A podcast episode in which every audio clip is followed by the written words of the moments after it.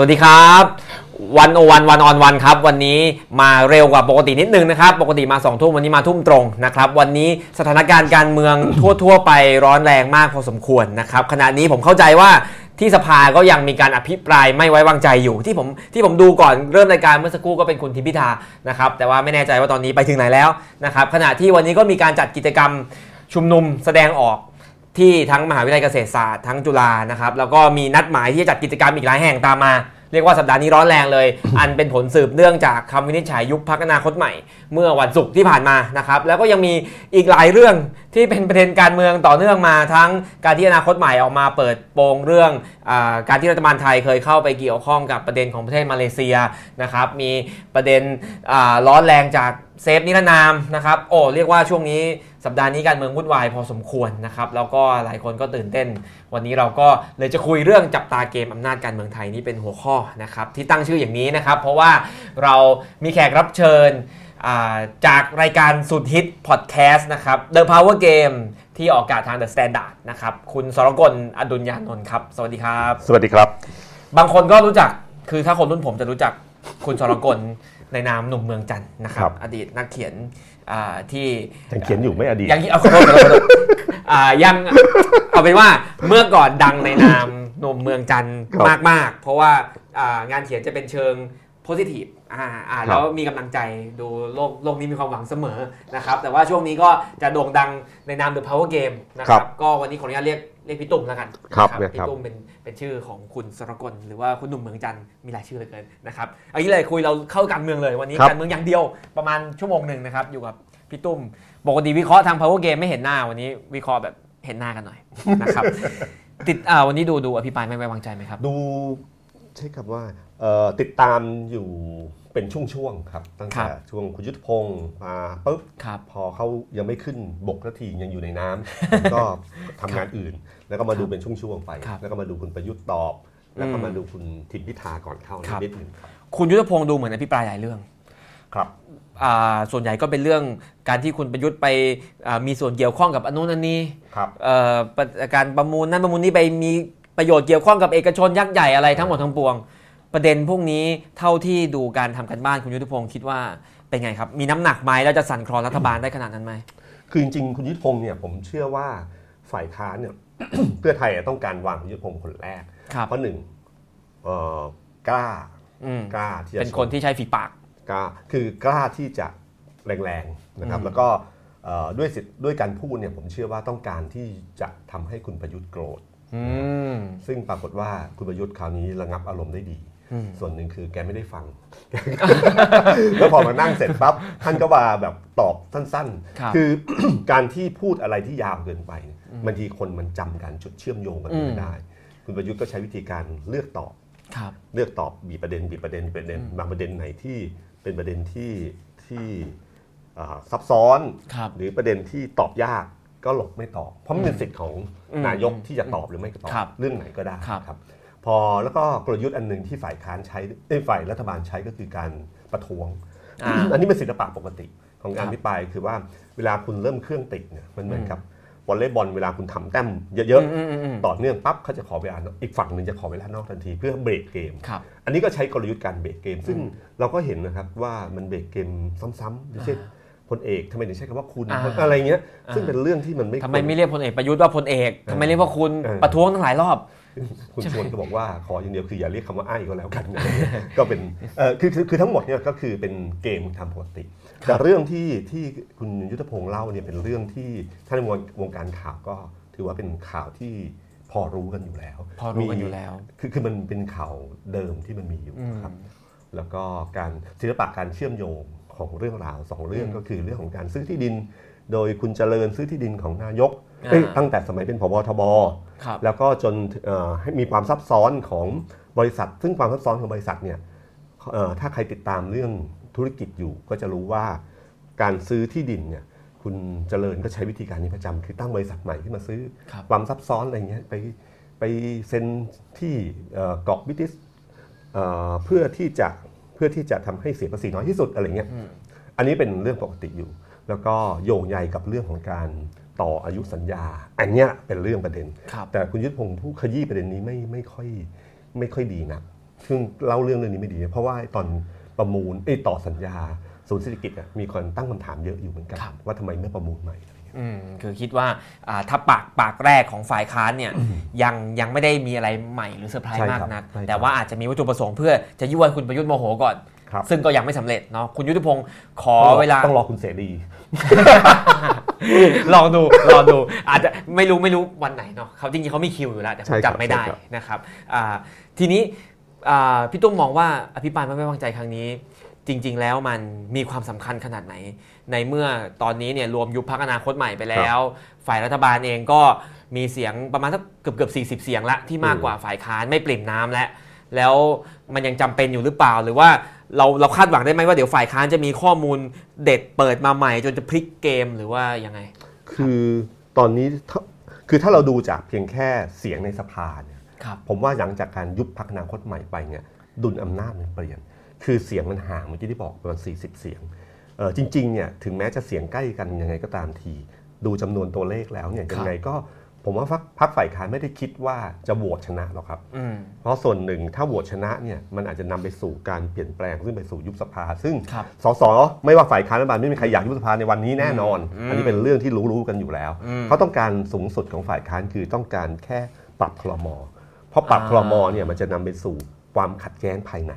ซึ่งทุกครั้งที่ปรับที่เกิดขึ้นจะมีคนพอใจไม่พอใจการแย่งชิงการอะไรต่างเนี่ยอ่าไอ้สิ่งเหล่านี้จะนำพาไปสู่เรื่องอื่นๆ แล้วอาจจะไปนำไปพาไปสู่แบบวิกฤตในรัฐสภาในอนาคต ซึ่งเป็นเรื่องประวัติศาสตร์การเมืองเนี่ยนี่พอรู้กันอยู่นะครับแต่ดูอำนาจที่ที่สำคัญหนึงก็คือว่าพอเสียงที่มันห่างกันขนาดเนี้ยทำให้พลเอกประยุทธ์เนี่ยมีอำนาจต่อรองสูงขึ้นครับจากเดิมที่มันต้องการงูเห่า งูเห่าตอนนี้ราคาต่ำนะครับเพราะว่ามันเสียงปัญหาใช่ถ้าใกล้ๆอะงูเห่ามีราคา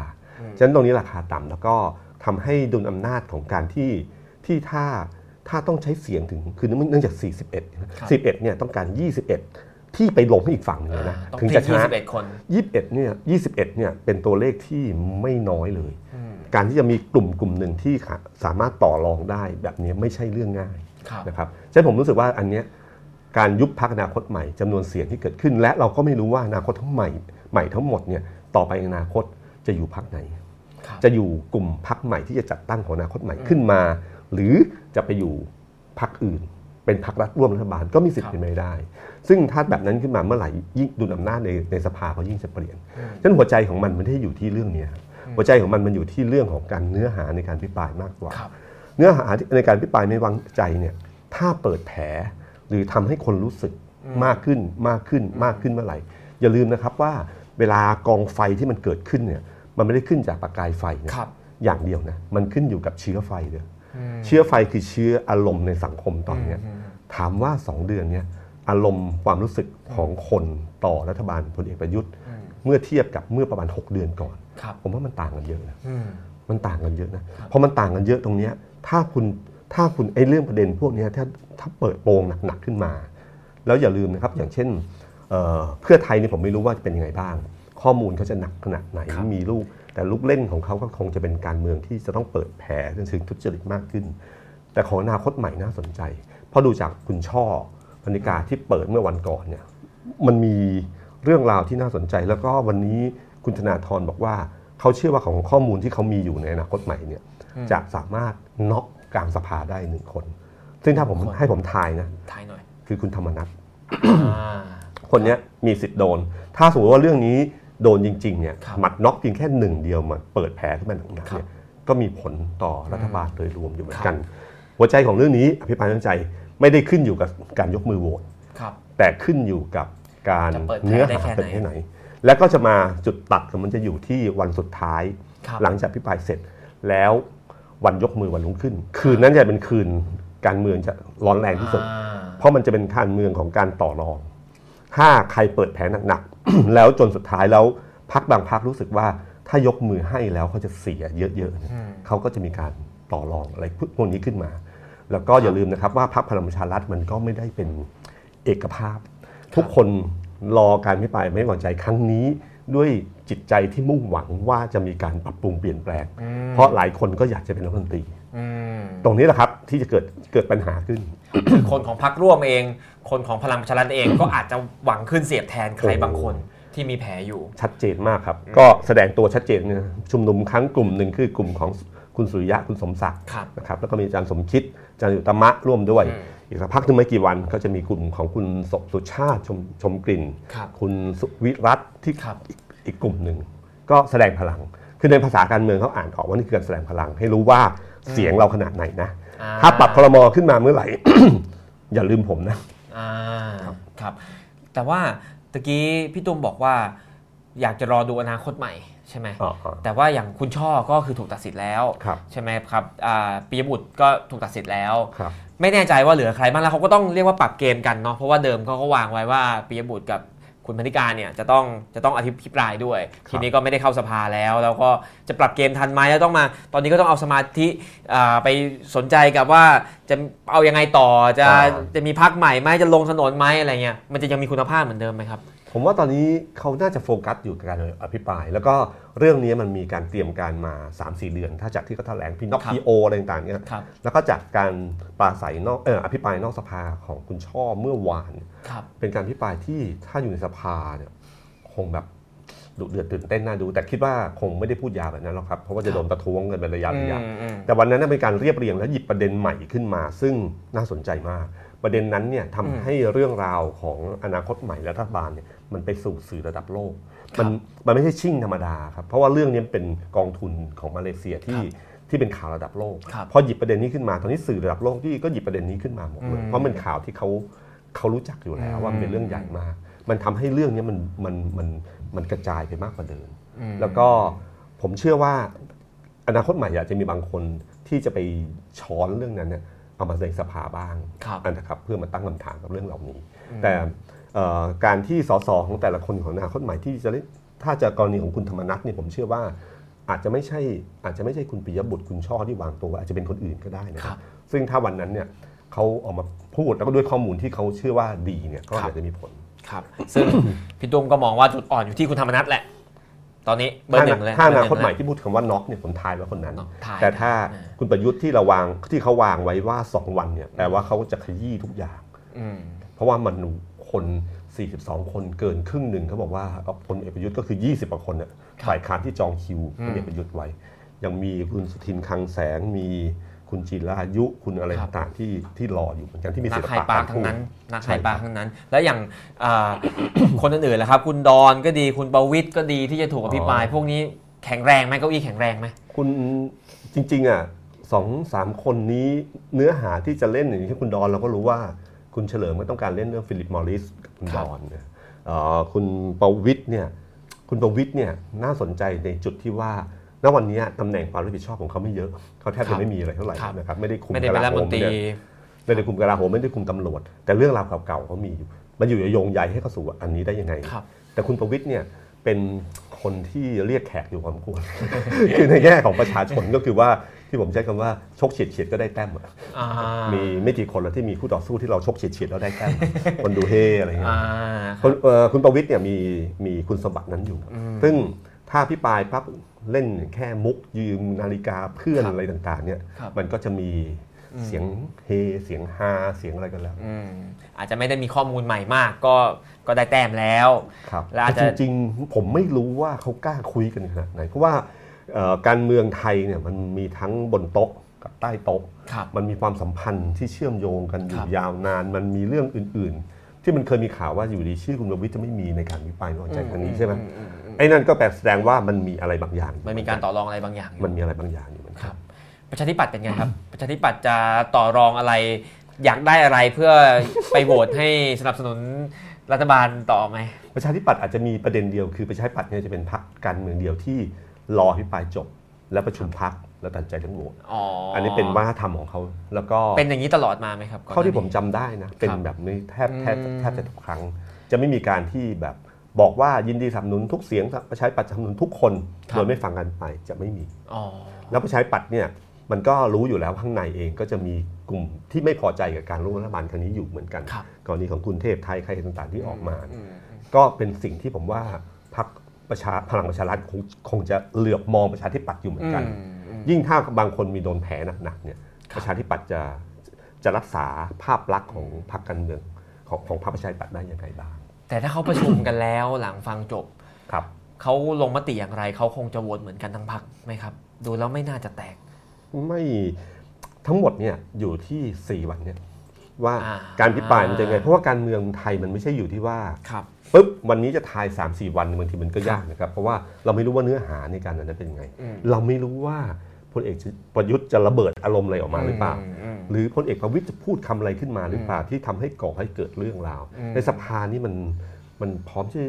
พร้อมจะมีไฟลุกอยู่อืมอยู่ช่วงๆโดยที่ไม่เราไม่รู้ว่าคืออะไรนะครับครับครับครับซึ่งไอ้ตรงนี้เราไม่รู้ เพราะฉะนั้นฟังดูแล้วสำคัญก่อนคือถ้าเกิดไม่ได้ฟังพี่ตุ้มวันนี้เนี่ย ผมก็อาจจะคิดว่า โอ้ยังไงก็โหวตแพ้อยู่แล้วงั้นไม่ไม่ฟังดีกว่าเหนื่อยอ๋อแต่ฟังฟังดูแล้วไม่ใช่น่าติดตามเหมือนกัน แสดงว่าเราเราควรจะต้องนั่งเฝ้าจอกันไหมก็น่าฟังนะครับ เพราะว่าผมว่าเป็นครั้งแรกของการอภิปรายตรวจสอบรัฐบาล รัฐบาลในช่วงที่ผ่านมาตอนแต่การยึดอำนาจขึ้นมารัฐประหารขึ้นมาเป็นต้นมาเนี่ยช่วงเวลา 5-6 ปี 6 ปีเนี่ยเป็นครั้งแรกที่มีการอภิปรายตรวจสอบ เรื่องราวอย่าลืมนะคนที่มีอำนาจแล้วไม่มีการตรวจสอบ มีโอกาสจะใช้อำนาจ ผิดพลาดได้เยอะครับ ถ้าเรารู้ว่ามีคนตรวจสอบเรา เราจะใช้อย่างระมัดระวังอืมแต่ถ้าเรามีมาตรา 14 เรารู้ว่าเราคุมอำนาจร้อยเปอร์เซ็นต์ไม่มีสสสนช คนไหนจะมาพิปรายอืมพลเอกประยุทธ์พลเอกประยุทธ์พูดในสนชบอกอ้าวพูดอย่างนี้แล้วไม่ไม่ปรบมือให้เหรอทุกคนก็ปรบมือให้ เราไม่เคยเห็นภาพสภาอย่างนี้มาก่อนครับฉะนันวันนี้มันไม่มี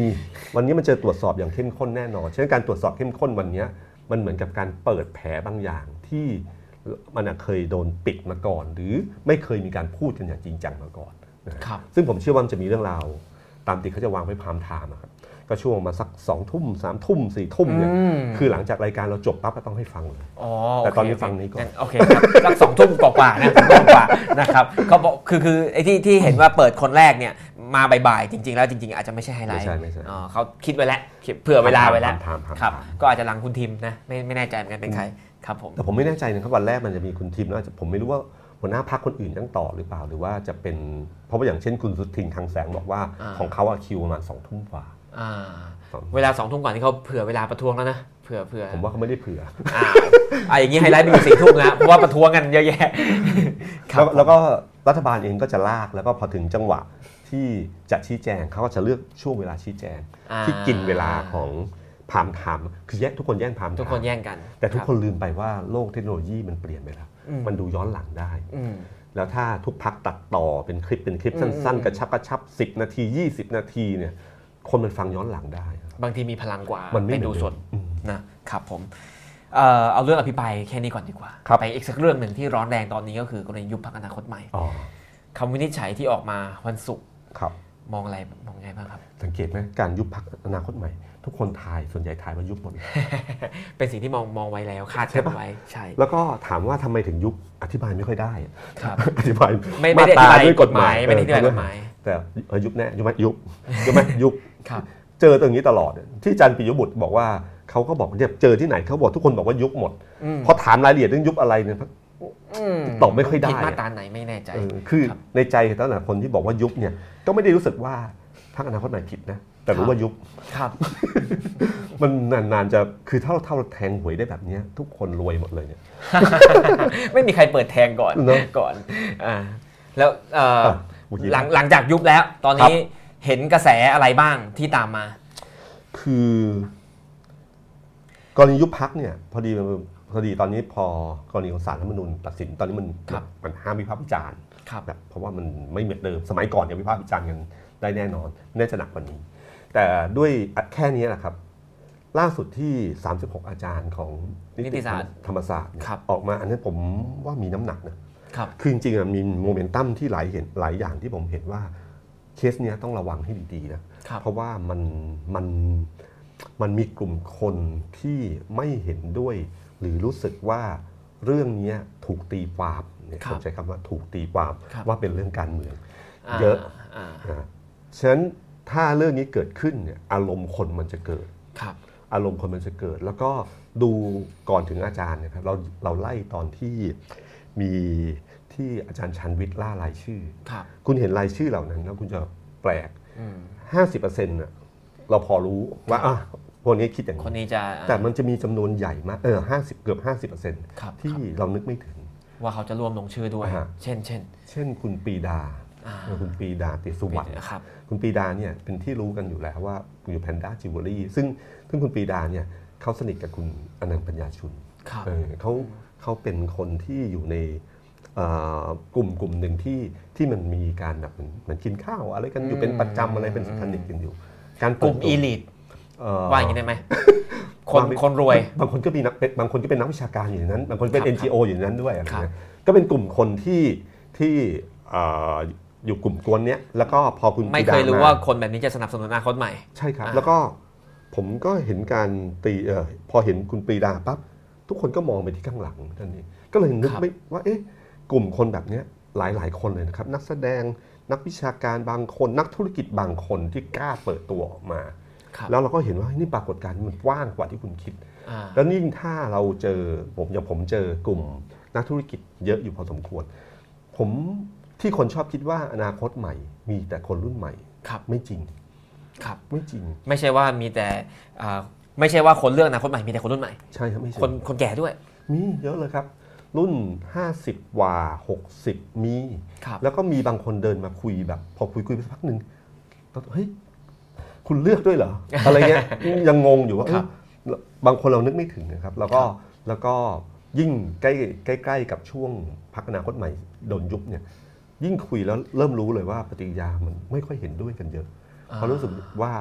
เขาใช้คำว่าเหมือนกับรังแกกันมากเกินไปครับคือความรู้สึกสังคมไทยเนี่ยต้องระวังอันหนึ่งนะสังคมไทยเนี่ยเป็นคนเชียร์มวยเชียร์มวยรองอืมอืมคือใครที่โดนเยอะๆไอ้ความรู้สึกสงสารเนี่ยมันตีกลับอืมได้น่ากลัวมากฉะนั้นปริยาจากครั้งนั้นจนมาถึงวันที่ยุบพักแล้วเอ่ออาจารย์ 36 คนของคณะนิติศาสตร์ ซึ่งมีรายชื่อที่เราไม่น่าเชื่อ อย่างเช่นอาจารย์สุรพลนิติไกรภพอาจารย์อุดมใช่ไหมครับครับที่เป็นอดีตกรรมการร่างรัฐธรรมนูญก็ก็ลงชื่อด้วย แล้วก็มีรายชื่อ 30กว่าคนไม่ใช่ธรรมดา ไม่ใช่ว่าเพราะอาจารย์ปิยบุตรอยู่ที่นี่เท่านั้น ครับ ตอนนิติราชผมก็ยังไม่เห็นว่าจะมีการสนับสนุนเยอะขนาดนี้นะใช่ในในสามสิบหกคนไม่มีนิติราชเลย อืมไม่มีเลยคือเป็นคนอื่นที่ปกติไม่ได้ทำงานกับอาจารย์ปิยบุตรอะครับฉะนั้นผมรู้สึกว่ากลุ่มพวกเนี้ยที่ที่ลงชื่อทั้งหมดเนี่ย มันทำให้เกิดการตั้งข้อสังเกตเพราะนี่คือนี่คืออาจารย์ที่ต้องเอา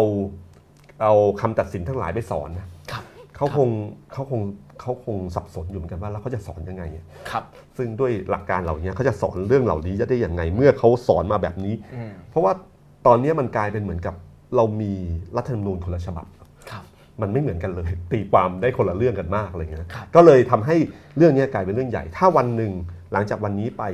นิติศาสตร์จุฬานิติศาสตร์รามคำแหงนิติศาสตร์เชียงใหม่เริ่มออกมาเยอะเชียงใหม่ออกละเชียงใหม่เชียงใหม่ออกละครับออกก็ออกวันอาทิตย์นะครับ แต่ว่าคนแชร์น้อยกว่าๆอืมครับเพราะว่าถ้าอย่างนี้ยถ้ามามาเยอะๆมันก็หมายถึงว่า คนที่สอนวิชากฎหมาย เรื่องกฎหมายครับมหาชนเรื่องอะไรต่างๆออกมาเนี่ยมันจะทำให้มีน้ำหนักมากมากขึ้น แล้วถ้าคณะบัญชีออกมาอีกอะอ่าว่าเงินกู้เท่ากับรายรับหรือเปล่ารายรับหรือหนี้สินกันแน่อะไรก็หลักการครับเอ่ออะไรพวกมามันจะทำให้แวดวงวิชาการจะทำให้ความเอ่อคำตัดสินของตุลาการศาลรัฐธรรมนูญเนี่ยได้โดนจะโดนตั้งคำถามเยอะขึ้นเรื่อยอืมๆซึ่งไอ้เรื่องเนี้ยจะเป็นเรื่องใหญ่ครับเพราะว่าเรื่องความยุติธรรมเนี่ยมันมันเป็นเรื่องใหญ่จริงๆนะครับผมอะเจอนะทุกหลายคนเขาไม่รู้ว่าธุรกิจใหญ่ๆหลายอันเนี่ยเวลาดีลกับต่างประเทศอะต่างประเทศอะไม่ได้ให้ยึดกฎหมายไทยนะครั บบางที่ยึดกฎหมายฮ่องกงบางที่ยึดกฎหมายสิงคโปร์ครับทั้งที่ลงทุนในเมืองไทยอืมมันหมายความว่าอะไรอะอืมนี่ไม่ใช่ปรากฏการณ์ที่เกิดขึ้นในวันนี้นะมันเกิดขึ้นมาหลายปีแล้วนะครับซึ่งเรื่องนี้เป็นเรื่องที่น่าเป็นห่วงนะครับวงการธุรกิจอาจจะรู้เรื่องนี้ดีพอสมควร แล้วก็นอกจากเรื่องนี้แล้วเนี่ยมันจะมีเชื้อไฟอื่นๆอย่างเช่นวันนี้อืมเมื่อวานหลังจากที่คุณธนาธรเสร็จก็มีม็อบที่หน้าไทยสัมมิตนิดหนึ่งครับซึ่งปริมาณเนี่ยผมว่าน้อยกว่าที่คนอื่นคาดเนี่ยครับ มันเราคิดว่าจะมีอารมณ์โกรธคนอ่าและมากไม่ก็ไม่ได้มากขนาดนั้นสักแต่พันพันหนึ่งได้ไหมไม่แน่ใจแต่ผม ผมผมไปมาผมเยอะประมาณสักแถวๆนั้นหลายร้อยถึงพันหนึ่งเป็นนักข่าวเท่าไหร่ไม่แน่ใจมองไม่ออกเป็นอ่าตำรวจทหารอีกหันหารกันครับ ก็ก็มีจำนวนหนึ่งนะแต่ที่ผมที่ผมว่าน่าสังเกตก็คือว่าที่ธรรมศาสตร์ขึ้นที่ลานโพวันก่อนครับวันนี้ที่จุฬาที่เกษตรขึ้นครับ มีที่มบูรพา มีที่มเชียงใหม่ ช่วงนี้ใกล้ช่วงนี้สอบอยู่ใช่ไหมไม่ทราบไม่ได้เทอรู้สึมกแต่ละมหาลัยมันปิดเทอมไม่พร้อมกันอย่างมันนี้ใช่ไหมมันครับมันมีบางคนบอกว่าสอบกลางภาคอะไรพวกนี้อยู่บ้างครับเลยแต่ก็คือปริมาณคนอย่างเกษตรเนี่ยผมนึกไม่ถึงว่าจะเยอะในจุฬาเนี่ยเราก็นึกไม่ถึงว่าจะเยอะขนาดนี้ครับแล้วเราก็ไม่รู้ว่าศิลปากรที่เกิดขึ้น แล้วพวกนี้บางทีมันเป็นโลกยุคใหม่ของโซเชียลมีเดียครับถ้าผมอยู่ถ้าผมเป็น เป็นนักศึกษาแล้วครับไม่เห็นด้วยกับเรื่องนี้ อ่า แล้วเห็นที่มหาลัยอื่นทำแล้วจำนวนเท่าเนี้ยครับเราก็จะฮึดอะ อ่ามัมันจะมี เอาบ้างเอาบ้าง ผมกลัวว่าอะไรบางอย่างอารมณ์ความรู้สึกมันจะไม่ไม่ใช่ไม่ใช่อารมณ์ความรู้สึกอย่างที่คนรุ่นเก่าเข้าใจนะครับ มันจะมีอะไรบางอย่างแล้วโซเชียลมีเดียมันทำงานนะ อืม มันทำงานอย่างที่บางทีคุณมองไม่เห็น มันจะเกิดขึ้น ถ่ายรูปแข่งกันเงี้ยอะไรเงี้ยว่ารูปใครคนมาจัดอ่า จัด เพราะมันมีการถ่ายรูปแล้วสุดท้ายแล้วรูปรูปหนึ่งเนี่ยมัน ใช้คนจำนวนไม่เยอะแต่รูปรูปหนึ่งมีพลังมากกว่า เอาปริมาณคนมาเยอะๆมันเป็นกลยุทธ์ใหม่ที่ที่ผมว่านักเคลื่อนไหวรุ่นเก่าจะไม่เข้าใจอืมก่อนหน้าเนี้ครับอ่าก่อนเราจะได้ฟังคำวินิจฉัยเนี่ยมันจะมีคำถามเยอะมากว่า ถ้าเกิดยุบพักอนาคตใหม่จริง คนจะโกรธมากขึ้นอ๋อจนลงถนนกันเยอะแยะ แล้วนำกลับไปสู่วังวนแบบเดิมของการเมืองหรือเปล่า เดี๋ยวคนก็ไปชุมนุมกันแล้วก็รัฐประหารใหม่ก็เริ่มใหม่อีกอะไรแบบเนี้ยเอ่อ ผ่านมา 3 วันละ 4 วันละ พี่ตุ้มมองว่ามันจะไปทางนั้นไหมผมว่ามันจะมองการเมืองแบบเดิมเขาไม่ได้อะการเมืองแบบเดิมเนี่ยถ้าเป็นพรรคเพื่อไทยครับเป็นประชาธิปัตย์ในยุคก่อนคุณสุดเทพ คุณโอ้ยม็อบใหญ่แล้วอืมคือพร้อมที่จะปลุกพร้อมที่จะเติมคนครับคืออย่าลืมพวกนี้เขามีฐานฐานคนอยู่นะครับพอมีฐานคนอยู่เนี่ยการที่ชุมนุมแล้วระดมคนมาสักสองพันคนนี่ไม่ ไม่ใช่เรื่องคิดเรื่องยากไม่ใช่เรื่องยากของของพรรคเขามีระบบจัดตั้งหัวคะแนนอืมซึ่งมันไม่เหมือนกับพรรคอนาคตใหม่พรรคอนาคตใหม่มันบายพาสเขาใช้โซเชียลมีเดียแล้วเขาบายพาสหาคนหาเสียงเลยอ่าใช้เวลาไปที่ไหนอะใจต้องตุ้มตุ้มต่อมต่อมทุกครั้งว่าคนจะมาเท่าไหร่อ่าคือมันไม่ได้เป็นคนที่มันมีกระบวนการแบบเดิมครับฉันเขาไม่มีเขาเขาไม่มีเขาถ่ายอารมณ์ความรู้สึกไม่ได้ว่าครับคนจะมาเท่าไหร่ แล้วก็ขออนุญาตมั่นใจทำไมพี่ตุ้มรู้ทำไมพี่ตุ้มมั่นใจว่าอนาคตใหม่ไม่ได้จัดตั้งเกณฑ์คนมา อนาคตใหม่ระบบหาเสียงก็ไม่มีหัวคะแนนครับเขาไม่มีหัวคะแนนกำนันผู้ใหญ่บ้านไม่มีอืมอืมเขาไม่มีหัวคะแนนที่เป็นสกสขในอดีตอืมที่มันมีฐานเสียงในชุมชนอืมแต่พักเพื่อไทยพักพักเก่าๆของภูมิใจไทยเนี่ยระบบจัดตั้งก็คือระบบจัดตั้งที่ไปสู่หัวคะแนนอ่าเขาจะมีคนที่คุมปุ๊บสื่อสารไปหาคนเขามีระบบของเขาอยู่แล้วอืมกลไก อนาคตใหม่สสที่ได้รับเลือกตั้งสสเขตได้รับเลือกตั้งแต่ละคนบางทียังไม่รู้ตัวเลยว่าตัวเองจะได้ใช่ปะครับ มันมาเพราะว่าทุกคนใช้โซเชียลมีเดียบายพาสที่เขาไปหาคนหาเสียงอืมมันผ่านขั้นตอนคนกลาง มันดิสรับระบบเดิมอืมแต่พอดิสรับระบบเดิมเนี่ยพอถึงการชุมนุมเนี่ยคราวนี้แหละอ่ามันถ่ายยากไม่มีระบบแล้ว เพราะบางคนโซเชียลมีเดียเนี่ยต้องอย่าลืมนะฮะด้านหนึ่งเนี่ยมันเหมือนกับการสื่อสารได้ได้ป้างและเร็ว แต่อันที่สองเนี่ยก็คือว่ามันเหมือนกับเป็นช่องทางการระบายอารมณ์ครับพอคุณระบายอารมณ์แค่นี้อะสบายใจแล้ว มันหายมัโกรไม่ธละหายโกรธมันละไม่เออมันไม่เหมือนสมัยก่อนสมัยก่อน มันไม่มีช่องทางครับทีวีอะไรต่างๆก็เข้ามายากสมัยม็อบมือถือปี 35 หรือตอนสมัยคุณสุดเทพสมัยอะไรก็ตามทีเนี่ยมันจะมันจะเกิดกระบวนการที่จะไปรับรู้ข่าวสารอย่างแท้จริงมันต้องต้องไปต้องไปพื้นที่ตรงนั้นครับแล้วมวลอารมณ์ความรู้สึกของของม็อบเนี่ยมันจะทำให้เกิดมากมายขึ้นมาเรื่อยอืมๆมันจะรู้เอ้ยไปอีกไปอีกครับ เพราะฉะนั้น พี่ตุ้มว่ามันมันจะนำไปสู่การชุมนุมใหญ่แบบภาพที่ที่เราเราเคเคยยเห็น เห็นมาไหมครับ ไม่แน่ใจนะผมพูดจริงผมไม่แน่ใจว่าว่ารูปแบบเดิมไงเพราะคุณธนาธรก็บอกว่า ถ้าเขาลงถนนก็หมายถึงว่าเขาจะไม่มีไม่ใช่ม็อบแบบเดิมที่ยืดเยื้อยาวนาน อืม ซึ่งคนที่เคลื่อนไหวเดิมๆทั้งหลายก็จะครับบอกว่าถ้าไม่ยืดเยื้อมันก็ยาก อืม คือคนเวลาอย่างคุณจตุพรก็ด้วยความเชื่อเก่าของเขาก็คือว่า ถ้าคนมาชุมนุมกันตึ้ง แฟดม็อบครั้งหนึ่ง อีก 5 วันมาอีกทีอีกห้าวันมาอีกที มาสี่ครั้งคนจะไม่มาครั้งที่ห้าอืมมันไม่มีอะไรคือคือคนม็อบมันสุดท้ายแล้วมันหวังชัยชนะครับหวังได้ตามเป้าหมายอ่าแล้วม็อบมันจะนำคนอ่าเขาบอกว่าแต่ก่อนเนี่ยผู้นำม็อบชอบคิดว่าเรานำแต่พอไปสักพักเนี่ยม็อบจะนำเราอืมคุณพูดอะไรที่เป็นเป้าหมายใหญ่ ๆ แล้วคุณเวลาเจรจาว่าคุณจะสลายม็อบ สลายม็อบยากนะ ถ้าไม่ได้ตามเป้าหมายที่ต้องการ การเคลียร์ความรู้สึกที่คุณตั้งเป้าไว้สูงๆมันยากครับซึ่งคุณธนาธรก็ตั้งใจประกาศไว้ว่าจะไม่ได้จะไม่ได้แบบเดิมจะไม่ได้แบบเดิมนะครับเขาไม่ต้องการให้เกิดการล้มตายอะไรต่างๆเนี่ยแต่ฉะนั้นวิธีการแบบนี้มันก็คือวิธีการที่ต้องใช้เวลากับมันครับ แล้วก็แต่สิ่งปรากฏการณ์ที่นึกไม่ถึงก็คือการเกิดขึ้นของนักศึกษาตามมหาลัยแม้จะเป็นจุดเล็กๆนะฮะครับเอิ่มคนพูดกันเยอะว่า สิ่งที่ทหารกลัวที่สุด หรือคนครับมีอำนาจกลัวที่สุดคือนักศึกษา เพราะมันอืมเป็นความบริสุทธิ์ที่เกิดขึ้นอืมมันไม่มีกลิ่นทางการเมือง ถ้าธนาธรไปนำก็อนาคตใหม่ก็นักการเมืองครับแต่เราไม่รู้ว่านักศึกษาจะเกิดแบบนี้อืมมากน้อยแค่ไหนหรือยังไงบ้าง หรือจริง ๆ แล้วปุ๊บจบแล้วก็โอเคสบายใจทำแล้วครับแล้วก็เขาอาจจะรอคอยได้ก็ได้ แต่ถ้านักศึกษาอย่างเดียว ผมถามไปเรื่อยๆแล้วผม เริ่มสนุกละคือถ้านักศึกษาอย่างเดียวเนี่ยก็ไม่มีงบประมาณ ไม่มีการบริหารจัดการใช่แล้วก็มหาลัยก็กดดันอีกเดี๋ยว คุณใช่ไม่ผ่านนะเรียนไม่ผ่านจะโดนตัดเกรดอะไรอย่างนี้ มันจะไปได้ไกลเหรอครับคือนักศึกษาสมัยนี้พูดตรงๆมันไม่เหมือนสมัยหนึ่งหกเนาะครับเออสมัยหนึ่งหกเนี่ยนักศึกษาก็จริงอะแต่ว่าบางทีมันก็อายุก็จะ 30 แล้วก็มามาเรียนอะ ใช่ไหมครับ แล้วบางทีก็ได้รับการสนับสนุนทุนทรัพย์จากภายนอกอะไรอย่างนี้ แต่นักศึกษาปัจจุบันก็อาจจะต้องกังวลเรื่องอนาคตตัวเอง กังวลเรื่องการเรียน กังวลเรื่อง เที่ยวเตะเฮฮาหรือเปล่าไม่รู้ พี่ตุ้มว่านักศึกษายุคนี้ที่ดูเหมือนจะตื่นตัวกันมากแล้ว จะผมสร้างความเปลี่ยนแปลงขนาดนั้นได้ไหม ผมรู้สึกอันหนึ่งนะนักศึกษาวันนี้เด็กรุ่นใหม่วันนี้สนใจเรื่องการเมืองกว่ากว่าที่ผู้ใหญ่คิดเยอะอ่าเอ่อผมทำพอดแคสต์ ครับครับเอ่อพอดแคสต์เนี่ย power game power game เนี่ยผมรู้เลยว่าคนที่มาทักผมเนี่ยครับกลายคือกลายเป็นว่าถ้าคนเอ่อเรียนทำงานแล้วเนี่ยจะทำจะทักอายุ 25 ขึ้นไป จะทักผมในฐานะของนักเขียนหนุ่มเมืองจันทเมืร์องจันทร์แต่คนอายุประมาณสัก 20 บวกลบเนี่ย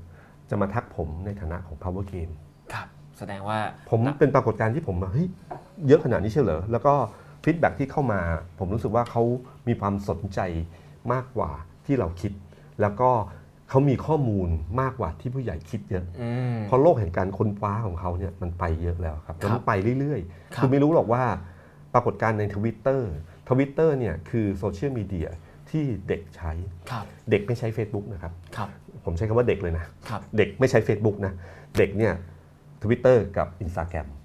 ทวิตเตอร์พ่อแม่ใช้เด็กหลบเด็กหลบอืมหนีไปทวิตเตอร์แล้วคุณเห็นกระแสทวิตเตอร์ที่ขึ้นมาครับทวิตเตอร์มันเป็น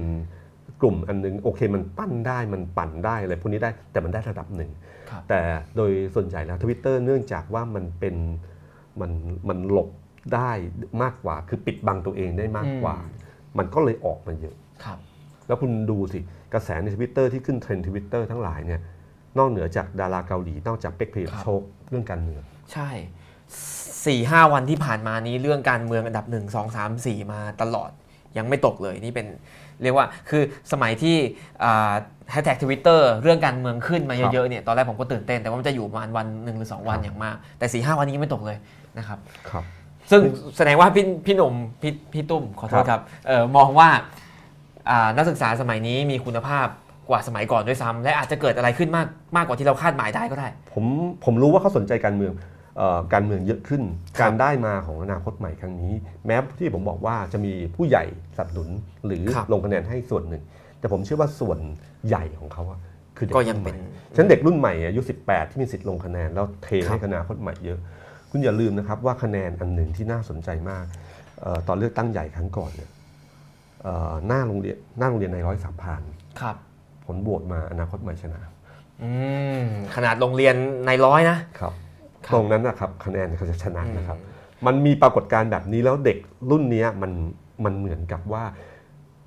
คุณจะเท่ถ้าคุณคุยถ้าคุณคุยเรื่องการเมือง คุณเลือกพรรคไหนเท่อนาคตใหม่เออเพื่อไทยเอ่อพลังประชารัฐเก่ละโอ้ไม่มีใครคนไทยไม่มีเพื่อนเลยประชาธิปัตย์แบบเนี้ยคือผมรู้สึกมันมันมีอะไรบางอย่างที่มันมีจุดร่วมอยู่บางอย่างเหมือนกัน แล้วครัก็บอนาคตใหม่เนี่ยต้องยอมรับว่าเขาได้สร้างปรากฏการณ์อะไรที่มันความแตกต่าง คือในเชิงธุรกิจเนี่ย สินค้าความแตกต่างมีความสำคัญ คุณจะมีฐานคุณเองที่เป็นเฉพาะคุณได้คุณต้องมีความแตกต่างครับแล้วเขาได้ทำให้เกิดความแตกต่างนี้ขึ้นมาครับแล้วไอ้ตรงเนี้ยที่ที่ผมบอกว่าเด็กทั้งหลายเนี่ยเอ่อที่มาลงคะแนนให้แล้วก็แล้วก็ในช่วงเวลาสักปีหนึ่งเนี่ยผมว่าเขาได้เรียนรู้การเมืองอยู่พอสมควร นับจากวันนี้ไปต้นเป็นต้นไปอะรอดูที่มหาลัยแล้วกัน ถ้ามันจบอยู่แค่นี้ก็แปลว่าผม ผมอาจจะคาดการณ์ผิด อาจจะมองสวยไปนิดนึงเออเอออาจจะไม่ใช่ขนาดนั้นก็ได้อาจจะพึงพอใจกับการที่ให้ความเห็นแล้วก็รู้สึกว่าเราได้มีความเห็นไปแล้ว แล้วก็รอคอยวันหย่อนบัตรก็ได้ครับเออซึ่งซึ่งระบบประชาธิปไตยก็ก็อาจจะดีนะที่อย่ามาทะเลาะกันมุมอื่นเลยอืมรอวันหย่อนบัตรแล้วกันอืมแล้วให้ตัดสินครับที่ผ่านมาถ้าคุณไม่พอใจว่าอนาคตใหม่โดนยุบเยอะก็แปลว่าที่ผ่านมาคุณระดมเพื่อนๆ มาช่วยเขาน้อยเกินไปอะไรเงี้ยมันก็จะเกิด เกิดการเรียนรู้ในระบบประชาธิปไตยแบบแบบนี้มากขึ้นครับ แล้วพูดถึงหย่อนบัตรขึ้นมานี่ครับ ก็เลยจะถามสักหน่อยว่า มันอีกนานไหมครับกว่าเราจะได้หย่อนบัตรต้องต้องสี่ปีเต็มไหมหรือว่าดูแล้วอาจจะไม่ถึงไม่ไม่น่าจะนะ ไม่น่าจะถึงสี่ปีแล้วผมว่านะผมดูคือคือโครงสร้างอำนาจเดิมเนี่ยถ้าเราดูแบบเดิมเนี่ยครับมันแข็งแกร่งมากนะครับแล้วทั้งในเรื่องของในรัฐสภาครับเสียงที่ปิ่มน้ำก็จะเริ่มไม่ปิ่ม จะเริ่มจะเริ่มเยอะขึ้นเรื่อยๆเอ่อออ่าอ่าการกลุ่มกลไกองค์กรอิสระทั้งหลายเขาก็ยังมีความเขายังกลุ่มสภาพได้อยู่อืมวุฒิสมาชิกอืม250 ของเขาก็ยังมีรัฐธรรมนูญที่ยังอยู่ต่อไปฮะใช่มี 5 ปีผ่าวุฒิสมาชิกไม่ได้ลงครับเลือกตั้ง250 ที่ยังอยู่เนี่ยยังทำให้เสน่ห์ของพลเอกประยุทธ์ยังคงอยู่อืมอยู่เดิมๆปั๊บเดินลงเลือกตั้งมี 250 อยู่ข้างหลัง ถ้าไม่มีวุฒิสมาชิกนะ250 ที่มีสิทธิ์เลือกนายกครับนะเกมการเมืองเปลี่ยนตั้งแต่หลังจาก เลือกตั้งแหละครับ ไม่ใช่เปลี่ยนจากหลังเลือกตั้งเปลี่ยนตั้งแต่ที่ว่าพลังประชารัฐจะไม่มีคนเยอะเท่าอ่านี้อ่าคุณสมศักดิ์เทพสุทินที่บอกว่ารัฐธรรมนูญนี้ดีไซน์มาเพื่อเรา นั่นก็คือที่มาของทำให้คนทุกคนมาพลังประชารัฐอืมนักการเมืองอ่านออกครับว่ามี 250 อยู่ตรงนี้อืมแล้วภูมิใจไทยไปใช้ปัดทำไมต้องไปอันนี้ ก็เพราะว่ารู้ว่าอยู่อีกฝั่งหนึ่งก็สู้ไม่ได้ครับ แต่ว่าเกมคณิตศาสตร์ธรรมดา นั่นหมายความว่าถ้าเกิดเขามีเลือกตั้งอีกเขาก็คงได้อีก ก็ที่ถ้าถามว่าจะอยู่ยาวนานแค่ไหนเนี่ย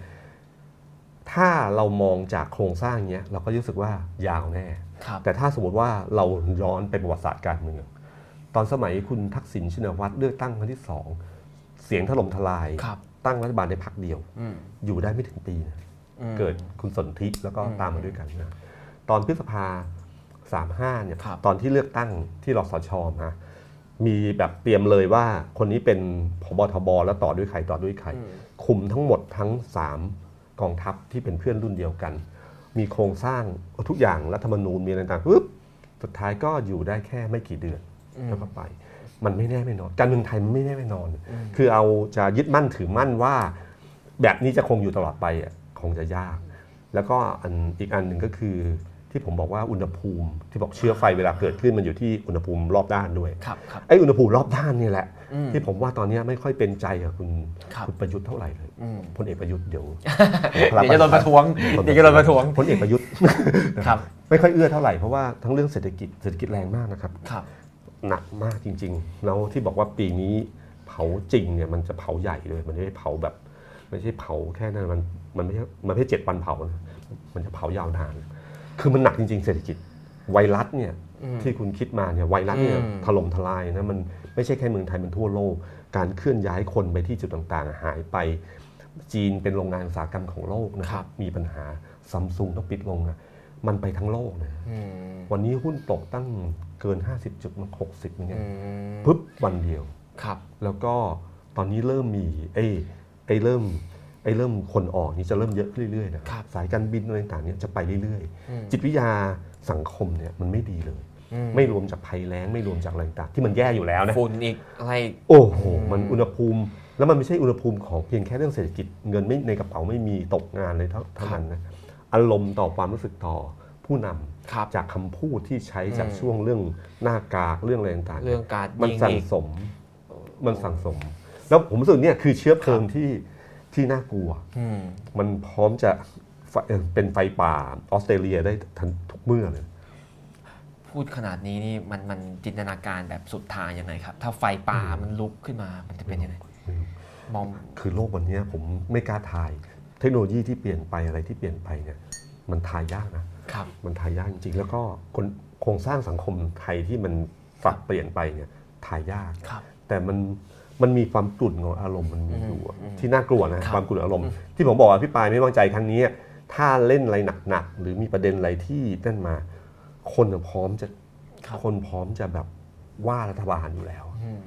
นี่คืออารมณ์สังคม อืมเอาเป็นว่าอุณหภูมิมาแล้วแต่ถ้าไฟมันลุกขึ้นมามันจะเกิดอะไรขึ้นบ้างยังยังมองมองยากจริงใช่นะครับ ครับหรืออาจจะไม่มีอะไรเลยก็ได้เพราะว่าสุดท้ายแล้วสังคมไทยมันมีข่าวใหม่เร็วอื มมันมันลืมข่าวเก่าได้ได้เร็วมากนะอ๋อแป๊บเดียวเองนะครับครับฟึบฟึบฟึบข่าวใหม่โลกแห่งข่าวสารเนี่ยมันทำให้กำหนดความรู้สึกคน มันไม่ได้เก็บกดแบบยาวๆนาน มันมีข่าวใหม่เกิดขึ้นอยู่เสมออเดี๋ยวดาราคนนี้ก็เลิกคนนี้ปั๊บอาจจะกลบข่าวการเมืองก็ได้นะอะไรอย่างเงี้ยหรือถ้ามีข่าวดีๆมาทางรัฐบาลบ้าง ก็อาจจะช่วยให้อุณหภูมิมันลดลงได้เหมือนกัน คือคือทางติเนี่ยในเชิงทั่วๆไปแล้วรัฐบาลเนี่ยไม่ค่อยมีใครชมอยู่แล้วใช่ไหมอ่า มัมันเป็นเรื่องปกติธรรมดา มันเป็นเป้าหมายครับไม่ว่าใครจะเป็นก็ตาม ก็โดนอยู่ตลอดแหละอืมครับ ทีนี้อ่าเมื่อกี้พูดถึงกลุ่มนักศึกษากลุ่มคนรุ่นใหม่ไปบ้าง อยากจะรู้ด้วยเพราะว่าผมเข้าใจว่าพี่ตุ้มเองก็อยู่ในแวดวงนักธุรกิจติดตามข่าวสารอ๋อทางด้านเศรษฐกิจบ้าง กลุ่มนักธุรกิจที่ตอนนี้ก็เดือดร้อนและไม่ได้ละอืมหนักละอย่างที่ว่าเขามองมีมุมมองต่อรัฐบาลนี่อย่างไร แล้วก็เขาเขาเขาคิดเหมือนกับ เด็กๆ รุ่นนี้ไหมครับ ที่ที่น่ากลัวของรัฐบาลที่รัฐบาลจะไม่รู้ก็คือว่าไอ้เจ้าสัวทั้งหลายบางคนเนี่ยครับเขาก็เองก็เขาก็ไม่ได้เขาจะไม่ได้ไม่ได้ปลื้มรัฐบาลเท่าไหร่นะอืมเจ้าสัวระดับระดับอันนะก็เป็นเจ้าสัวแล้วกันนะครับ ก็อันนะหรือนักธุรกิจนักธุรกิจทั่วๆไปเองเนี่ยครับ ทุกคนได้รับผลกระทบหมดนะครับ ทุกคนได้รับผลกระทบใหม่จากเอ่อจากเรื่องเศรษฐกิจตอนแต่ก่อนเนี่ยชีวิตประจำวันไม่ค่อย ไม่ค่อยกระทบเท่าไหร่ครับชีวิตประจำวันเนี่ยเอ้ร้านอาหารเพศโอมาสเกะโอมาสกะอะไรเนี่ยที่เป็นแบบร้านแพงๆอะไรต่างก็จะคนเต็มอยู่นะอ่าเออแต่เพียงแต่ว่าใช้ชีวิตปกติแต่ธุรกิจอะมีปัญอ๋หาอคือยังยังมีเงินใช้อยู่เพียงแต่ว่าเขาเงินเข้ามันมันมันลดลงแล้วเออออะไรประมาณนี้ใช่ไหมครับ ใช่ครับแล้วก็เอ่อเรื่องของความไม่พอใจต่อรัฐบาลก็มีอยู่เหมือนกัน ครับนักธุรกิจบางคนเคยอันอันนี้เป็นเรื่องอดีตนะฮะคือเขาเคยพูดอันหนึงที่ผมชอบเขาบอกว่า ตัวเขาเองเนี่ยเขาไม่สามารถจะเป็นรัฐบาลได้หรอกครับเขาบอกว่าชีวิตอะของเขาเนี่ยเหมือนเวลาเราไปหาหมออ่าเรารักษาตัวเองไม่ได้ครับเราก็ไม่รู้ว่าจะต้องรักษาไงไปหาหมอ ไปหาครั้งที่หนึ่งไม่หายสองไม่หายสามไม่หาย สิ่งเมื่อสามครั้งไม่หาย สิ่งครั้งที่สี่คือเขาเปลี่ยนหมอครับครับอ่า นี่คือวิธีคิดของเขาคือว่าถ้าไม่ใช่มันก็ต้องอย่างนี้ ครับ ก็ต้องเปลี่ยนหมออืมแล้วนี่ไม่รู้ว่าเขาหามากี่ครั้งแล้วเนาะ ไม่รู้ว่าเขาหมอเขาหามากี่ครั้งถึงเวลาหรือยัง นะครับ เออเราคุยกันเร็วมากเลย ผ่านไปถึง 40 นาทีแล้วผมลืมผมลืมบอกไปว่าครับอ่าผู้ชมใครมีคำถามอยู่ ส่งเข้ามานะครับอ่าคอมเมนต์มาใต้คอมเมนต์นี้นะครับก็เดี๋ยวจะเอามาถามช่วงท้ายนะครับ แต่ว่าตอนนี้ผมจะถามต่อก่อนนะครับ ครับ นอกจากประเด็นเรื่องกลุ่มคนรุ่นใหม่นักธุรกิจแล้วเนี่ย มีอีกกลุ่มหนึ่งที่ช่วงเดือน2 เดือนนี้เพิ่งมาก็คือพวกเซเลบพวกดารานักร้องอ๋อนักแสดงอะไรพวกเนี้ยครับ เริ่มเปิดตัวกันมากขึ้น แสดงความคิดเห็นทางการเมืองกันมากขึ้นอืมก็ก็เข้าใจอีกเหมือนกันว่าพี่ตุ้มก็จะใกล้ชิดคนกลุ่มนี้มากกว่าพวกเราบ้างเห็นเห็นการเปลี่ยนแปลงไหมครับ มันมีผมไม่ค่อยจริงๆผมไม่ได้คุ้นกับกลุ่มนี้เท่าไหร่นะครับครับ มีรู้จักอยู่ไม่กี่คน แต่เพียงแต่ว่าแล้วก็ส่วนใหญ่ก็ไม่ได้ไม่ค่อยได้คุยกันเรื่องนี้เท่าไหร่ แต่เท่าที่ดูจากปฏิกิริยาจากคือ คือดารานักแสดงตอนนี้มันมีการแสดงออกทาง Twitter ทางอะไรต่างๆเขาอินสตาแกรมอะไรของเขาอยู่เยอะนะครับ ซึ่งตรงเนี้ยนะครับที่เราก็เริ่มเห็นปฏิกิริยาว่าเขาก็เริ่มมีออกมาบ้างครับมันคือสมัยก่อนเราจะเข้าใจว่าดารานักร้องส่วนใหญ่เนี่ยจะไปขึ้นเวทีกบปสอ๋อครับแล้วก็เราก็คิดต่อเองว่าน่าจะเห็นด้วยการรัฐประหาร สงสัยจะสนับสนุนคุณประยุทธ์หรือเปล่าครับแต่ว่าหลังๆ เริ่มเห็นว่าหลายคนก็กล้า เนาะมันก็อาจจะเป็นการสะท้อน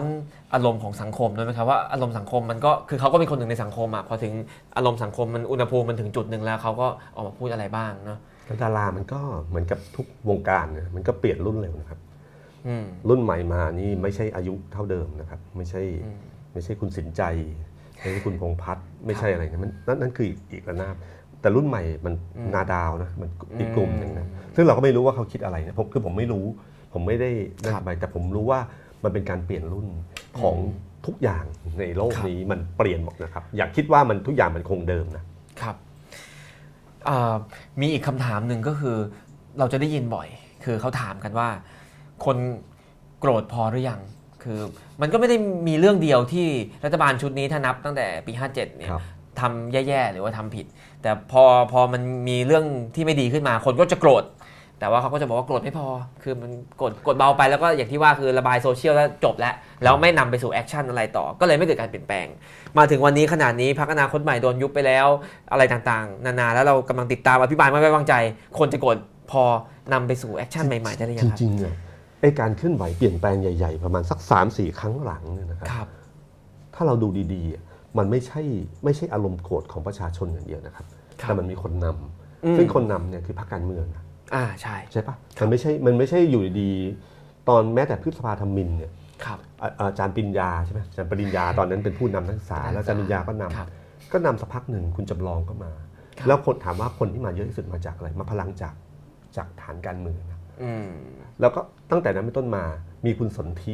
แต่คุณสนธิต้องยอมรับว่าสิ่งที่เติมคนเข้ามาในพันธมิตรเนี่ยคือประชาธิปัตย์ อืมอันนี้ก็เป็นที่รู้กันเพราะว่าโฆษณาพอประชาธิปัตย์ยุคนั้นอ่าพอหลังจากนั้นปั๊บตอนช่วงที่คุณอภิสิทธิ์ขึ้นเป็นนายกครับพันธมิตรปลุกขึ้นมาก็มีจำนวนคนไม่เยอะ เพราะว่าอ่คุณไปชนกับประชาธิปัตย์ซึ่งอ่าเป็นฐานมวลชนใหญ่ พอวันที่เอ่อที่ม็อบเสื้อแดงก็ก็ครับรู้ว่านี่คือของอืมของเพื่อไทยของครับเอ่อพลังประชาชนเอ้ยพลังพลังประชาชนใช่ใช่ยุคนั้น ก็คือกลุ่มเนี้ยครับครับที่ขึ้นมาแล้วก็จะมีคุณนัทวุฒิคุณจตุพรขึ้นมาก็มีฐาน เวทีที่เต็มที่อะไรพวกนี้เต็มที่ได้กปปสยิ่งชัดเจนใหญ่ครับกปปสพอคุณสุเทพมาก็ชัดเจนใหญ่ครับก็ก็คือมันต้องมีแกนนำตรงนี้ มันไม่ใช่อยู่อารมณ์โกรธแล้วอยู่ดีมันจะก่อให้เกิดอะไรขึ้นมา แบบ 14 ตุลาที่มีคุณเสกสรรประเสริฐคุณที่มันจะผมว่าตอนหลังเนี่ยมันไม่ค่อยเป็นอย่างนั้น แต่ผมก็ไม่รู้ว่าประวัติศาสตร์มันจะย้อนกลับไปถึง 14 ตุลาหรือจะเหมือนประวัติศาสตร์ในอดีตที่วันหนึ่งต้องมีแกนนำที่มันมีฐานการเมืองพอสมควรครับ แต่โกรธอย่างเดียวไม่พอต้องมีการจัดการด้วยใช่ไหมการจัดการถึงการจะมีเกิดผู้ม็นำอบขึ้นมาที่แข็งแรง แต่แต่แต่อีกอันหนึงก็คือว่าผมว่าคนมันก็เบื่อม็อบนะอ่าคนเบื่อตอน คือผมไม่รู้ความเบื่อนี่มันมันลืมกันไปยังนะครับถ้ายังไม่ลืมเนี่ยก็แปลว่าคนก็เบื่อบรรยากาศเดิมๆที่เคยเจอปีอืม53 ปี 57 มาครับนะครับปี 56 57 มา ถ้าถ้าถ้าเบื่อแบบนั้นคนก็ไม่อยากให้เหมือนเดิมครับ ก็อาจจะไม่ได้เกิดความรู้สึกนั้นมา เพราะรู้ว่าแบบนี้แล้วจะนำไปสู่อะไรบ้างอืมครับก็เลยคิดว่าทายใจไม่ค่อยถูกอยู่ว่า ถ้าเขาลืม ความเบื่อนั้นแล้วรู้สึกเบื่อ ปัจจุบันนี้มากกว่ามันจะเกิด แต่มันต้องมีอะไรบางอย่าง แล้วก็ถ้าม็อบนักศึกษาได้เกิดขึ้นมา ตอนนี้มันมีเชื้ออยู่อันหนึ่งก็คือ คือเกษตรกรต่างจังหวัดมันจะไม่ได้ทั้งที่มีปัญหาครับปัญหาพืชผลอะไรอยู่พอครับควรถ้าเขาเริ่มมีปัญหาแล้วเริ่ม เริ่มเติมเข้ามาเนี่ยมันก็จะเป็นขบวนที่ใหญ่ขึ้นอืมก็จะมีกลุ่มคนอีกกลุ่มหนึ่งที่อย่าเพิ่งมองข้ามเข้าไป จะเป็นตัวผู้เล่นสำคัญได้ แต่หัวใจของความเปลี่ยนแปลงส่วนใหญ่นะครับ ก็คือคนกรุง คนครับกรุงนี่จำนวนอาจจะไม่เยอะแต่เสียงดังหน้าเลย อืมปริเดิมาณนเดินไปม็อบใกล้ไงคือเดินไปม็อบใกล้กลับบ้านได้ ใช่ใช่ใช่ไหม ตอนม็อบเสื้อแดงอะต้องมาค้างคืนจากต่างจังหวัดจากอืมอะไรเงี้ยมันอย่างนี้เหนื่มัอยมันเหนื่อยอะมันไม่เหมือนกัน ถ้าจัดคนกรุงได้ปุ๊บคนกรุงไปก่อนสองสามหมื่นไม่ยาก ใช่ไหมครับเอิ่มเอิ่มถามงี้อ่ามันมีความฝันอีกอย่างหนึ่งที่เขาพูดกันบ่อย ว่าจะเป็นทางออกทางการเมือง ก็คือการแก้ไขรัฐธรรมนูญอ๋อครับนะครับซึ่งก็ยากเพราะว่ามากกลไกซับซ้อนเหลือเกิน ดูเหมือนจะแก้ไม่ได้ เรายังต้องพูดเรื่องแก้รัฐธรรมนูญกันอยู่ไหมครับ หรือว่าเราจะข้ามไปเลย เราไม่ต้องแก้รัฐธรรมนูญแล้วเราชุมนุมประท้วงปฏิวัติเปลี่ยนแปลงดีกว่า คือผมว่าแก้รัฐธรรมนูญเนี่ยครับยากนะครับ แต่ว่าเอ่อ ถ้าดูจากจำนวนเสียงครับแต่ทั้งหมดเนี่ยมันขึ้นอยู่กับสังคมณเวลานั้นเป็นอย่างไรครับ ตอนพฤษภาธมิน เราแก้รัฐธรรมนูญพยายามจะขอแก้รัฐธรรมนูญแก้ไม่ได้ครับพอเกิดเหตุการณ์พฤษภาธมินอ่าหลังเหตุการณ์พฤษภาธมินมีการประชุมพาแก้รัฐธรรมนูญได้เลยครับสสกลุ่มเดียวกันเลยอืมคนเดียวกันอืมยกมือเปลี่ยนไปเลยอืมก็คือทั้งหมดเนี่ยสังคมครับช่วงเวลาของอารมณ์สังคมช่วงนั้นเนี่ยบางทีมันกำหนดได้อืมถ้ามีการปลุก กระแสแก้รัฐธรรมนูญไปกระจายไปทั่วประเทศครับแล้วกดดันเข้ามาที่สสหรือกดมันดันมาที่วุฒิสมาชิก มันก็นำไปสู่การเปลี่ยนแปลงได้ครับแต่มันไม่ใช่เรื่องง่ายนะแต่อารมณ์สังคมวันนี้มันไม่เหมือนกับเมื่อตอนที่พูดถึงแก้ไขรัฐธรรมนูญเมื่อประมาณสักเดือน 2 เดือนก่อนครับครับอ่าตอนนี้อารมณ์อุณหภูมิเปลี่ยน แต่ว่าพี่ตุ้มก็มองว่าถ้าเกิดจะแก้รัฐธรรมนูญได้มันก็ต้องมีอะไรใหญ่ๆ แบบทำนองพฤษภาธมินอีกเป็นอย่างน้อยไม่เอิ่มอาจจะไม่ถึงขนาดนั้นก็ได้ครับ อาจจะเป็นเหมือนกับตอนที่คุณอนันต์ที่เป็นลิปบิ้นสีเขียวอืมเปิดไฟหน้ารถอะไรเงี้ยที่มีเกิดอืมเกิดการเรียกร้องมาจากจากรวมๆทั้งหมดสื่อต่างๆ เห็นด้วยกับเรื่องอืนี้มไม่ไปถ้าเขาเสนอแก้ไขรัฐธรรมนูญที่ไม่หักหานเกินไปครับมันก็อาจจะมีกลุ่มกลางๆเนี่ยเข้ามาหนุนได้อันนั้นก็คือยุคปี 2540 จนได้ อ่าใช่ครับใช่ไหมครับอ่าอย่างนี้ท้ายๆแล้วครับท้ายๆแล้วครับอ่าอ๋อผมมีขออีกคำถามหนึ่งขออีกคำถามหนึ่งอันนี้ข้ามไม่ได้เลยครับอานอกจากที่เราจะมองคนรุ่นใหม่ ที่อาจจะสนับสนุนอนาคตใหม่ กลุ่มนักธุรกิจ หรือว่ากลุ่มเซเลบแล้วเนี่ยไม่รู้พี่พี่ตุ้มมีโอกาสได้คลุกคลีหรือว่าพูดคุยกับกลุ่มคนที่ถึงปัจจุบันก็ยังสนับสนุนรัฐบาลนี้ที่มาจากคอสชอยู่บ้างไหมพวกเขายังคิดอะไรอยู่บ้าง ครับ ผมว่าคงเป็นความเชื่อเดิมๆนะครับคงเป็นความเชื่อที่ เชื่อว่าก็คำแบบเดิมอะก็คือ คิดว่าพลเอกประยุทธ์คือตัวแทนที่จะทำให้หนึ่งความสงบอ่าในแค่นี้ก็โอเคแล้ว เรื่องอาปกป้องสถาบันเรื่องอะไรต่างๆ พวกเนี้ยครับเราก็จะมองอีกฝั่งหนึ่งเนี่ยเป็นอีกอีกอีกมุมหนึ่งถ้าแบบเนี้ยเขาจะรู้สึกได้ครับครับ ก็ซึ่งก็ยังมีอยู่เยอะ ก็ยังในมีปริมาณถ้าครึ่งถ้าถ้าคุณดูกับการเลือกพรรคพลังประชารัฐมาครับคุณคุณปฏิเสธไม่ได้นะ ไม่ว่าคุณจะเห็นด้วยกับฝั่งของอนาคตใหม่ของอะไรก็ตามทีไม่เห็นด้วยรัฐบาล คุณต้องยับยอมรับว่าเสียงส่วนนี้มีอยู่จริง พลังประชารัฐได้คจะนคนเลือกแปดล้านกว่า ซึ่งคุณจะบอกว่าอะมีการบัตรใช้เขย่งอำนาจรัฐมีอะไร แต่ผมเชื่อว่าก็เป็นส่วนหนึ่งแต่อีกก้อนหนึ่งมันมีอยู่นะมันมีอยู่จริงนะครับยังไง มันต้องมีบางส่วนใน 8 ล้านกว่าแหละใช่ที่มันมันไม่ที่ใช่มันไม่ใช่เจ็ดสิบสามสิบครับเขาได้เป็นรัฐบาล ก็แปลว่าเขาต้องเยอะพอสมควร เยอะพอสมควร ผมว่าเมืองไทยก็ยังแบบประมาณ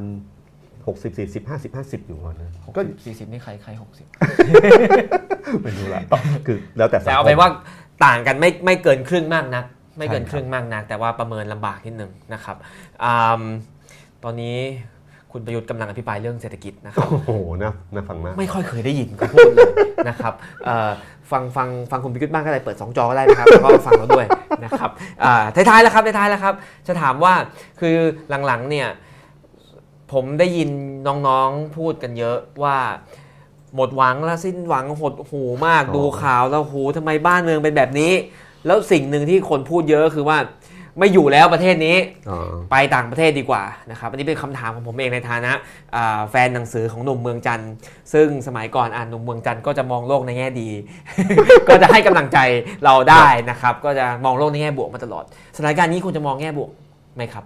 อืมอ่าเป็นคำถามพอดีจากเลยก็เป็นคำถามจากผู้ผู้ผู้ชมด้วย ผมถามพอดี ผมชิงถามก่อนนะครับเราเออ ควรจะย้ายประเทศจริงไหม หรือว่าจะมองแง่บวกกับประเทศนี้ยังไงดีครับ อันอันที่แล้วแต่นะครับ ผมว่าโลกวันนี้มันแบบมันเส้นพรมแดนมันน้อยลงไปเรื่อยๆเขาถ้าเขายังมีความหวังอยู่ คือคนความหวังเนี่ยมันเป็นสิ่งที่หล่อเลี้ยงชีวิตครับ หล่อเลี้ยงความรู้สึกคนว่าเรามีความหวังกับสิ่งนี้ครับ ขนาดไหน ถ้าทำให้เด็กรุ่นใหม่ หลายคนหมดหวัง ไม่มีความหวังในประเทศนี้อืมด้วยความรู้สึกของเขาเนี่ยมันเป็นสิทธิ์ของเขา ที่เขาจะเขาจะเลือกอยู่เหมือนกัน ครับว่าเขาไปเรียนต่อเขาไปใช้ชีวิตแล้วเขารู้สึกว่าอืม ตรงอื่นมันดีกว่า อืม คือคนเราเลือกสิ่งที่ดีกว่าอยู่เสมออม อย่าทำให้เขารู้สึกขนาดนั้น อย่าทำให้อย่าเขทำสึกร้ายความฝันเขาอย่าทำร้ายความหวังเขามากเกินไป เพราะบางทีอะมันจะเกิดปรากฏการณ์นี้ ไม่ใช่แค่เด็กรุ่นใหม่นะครับ ครับ นักธุรกิจใหญ่ ๆ หลายคนเนี่ยก็ผ่องถ่ายนะอืม ก็คือผ่องถ่ายคำว่าผ่องถ่ายนี่ความหมายถึงกระจายความเสี่ยงไปลงทุนต่างประเทศเยอะ อืม เรามี บริษัทใหญ่อันหนึ่งแล้วกันที่บอกว่าแม็กอันหนึ่งแล้วกัน ที่เตรียมไปซื้ออันอื่นครับที่ต่างประเทศครับโดยที่ไม่ใช่ระดมทุนเพิ่ม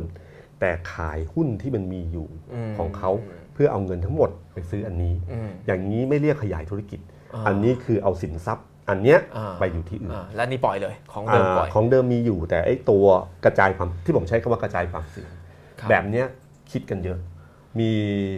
คนนักธุรกิจใหญ่บางคนก็ลงใน Facebook เปิดเผยว่าตอนนี้ผมลงต่างประเทศหมดอ่าคือแบบเนี้ยครับ เด็กรุ่นใหม่ก็ก็ก็มีสิทธิ์คิดเพราะว่านะ คนรุ่นใหม่รุ่นคนรุ่นเก่าต่างกันที่ว่าคนรุ่นเก่าเนี่ยอดีตยาวอนาคตสั้นครับ เด็กเนี่ยคืออดีตสั้นอนาคตเขายาวครับเขามีสิทธิ์เลือกไป ตอนนี้การลงทุนของต่างประเทศทั้งหลายเนี่ยในในโลกใบนี้นะครับ ไม่ว่าบริษัทไหนเนี่ยก็มีคน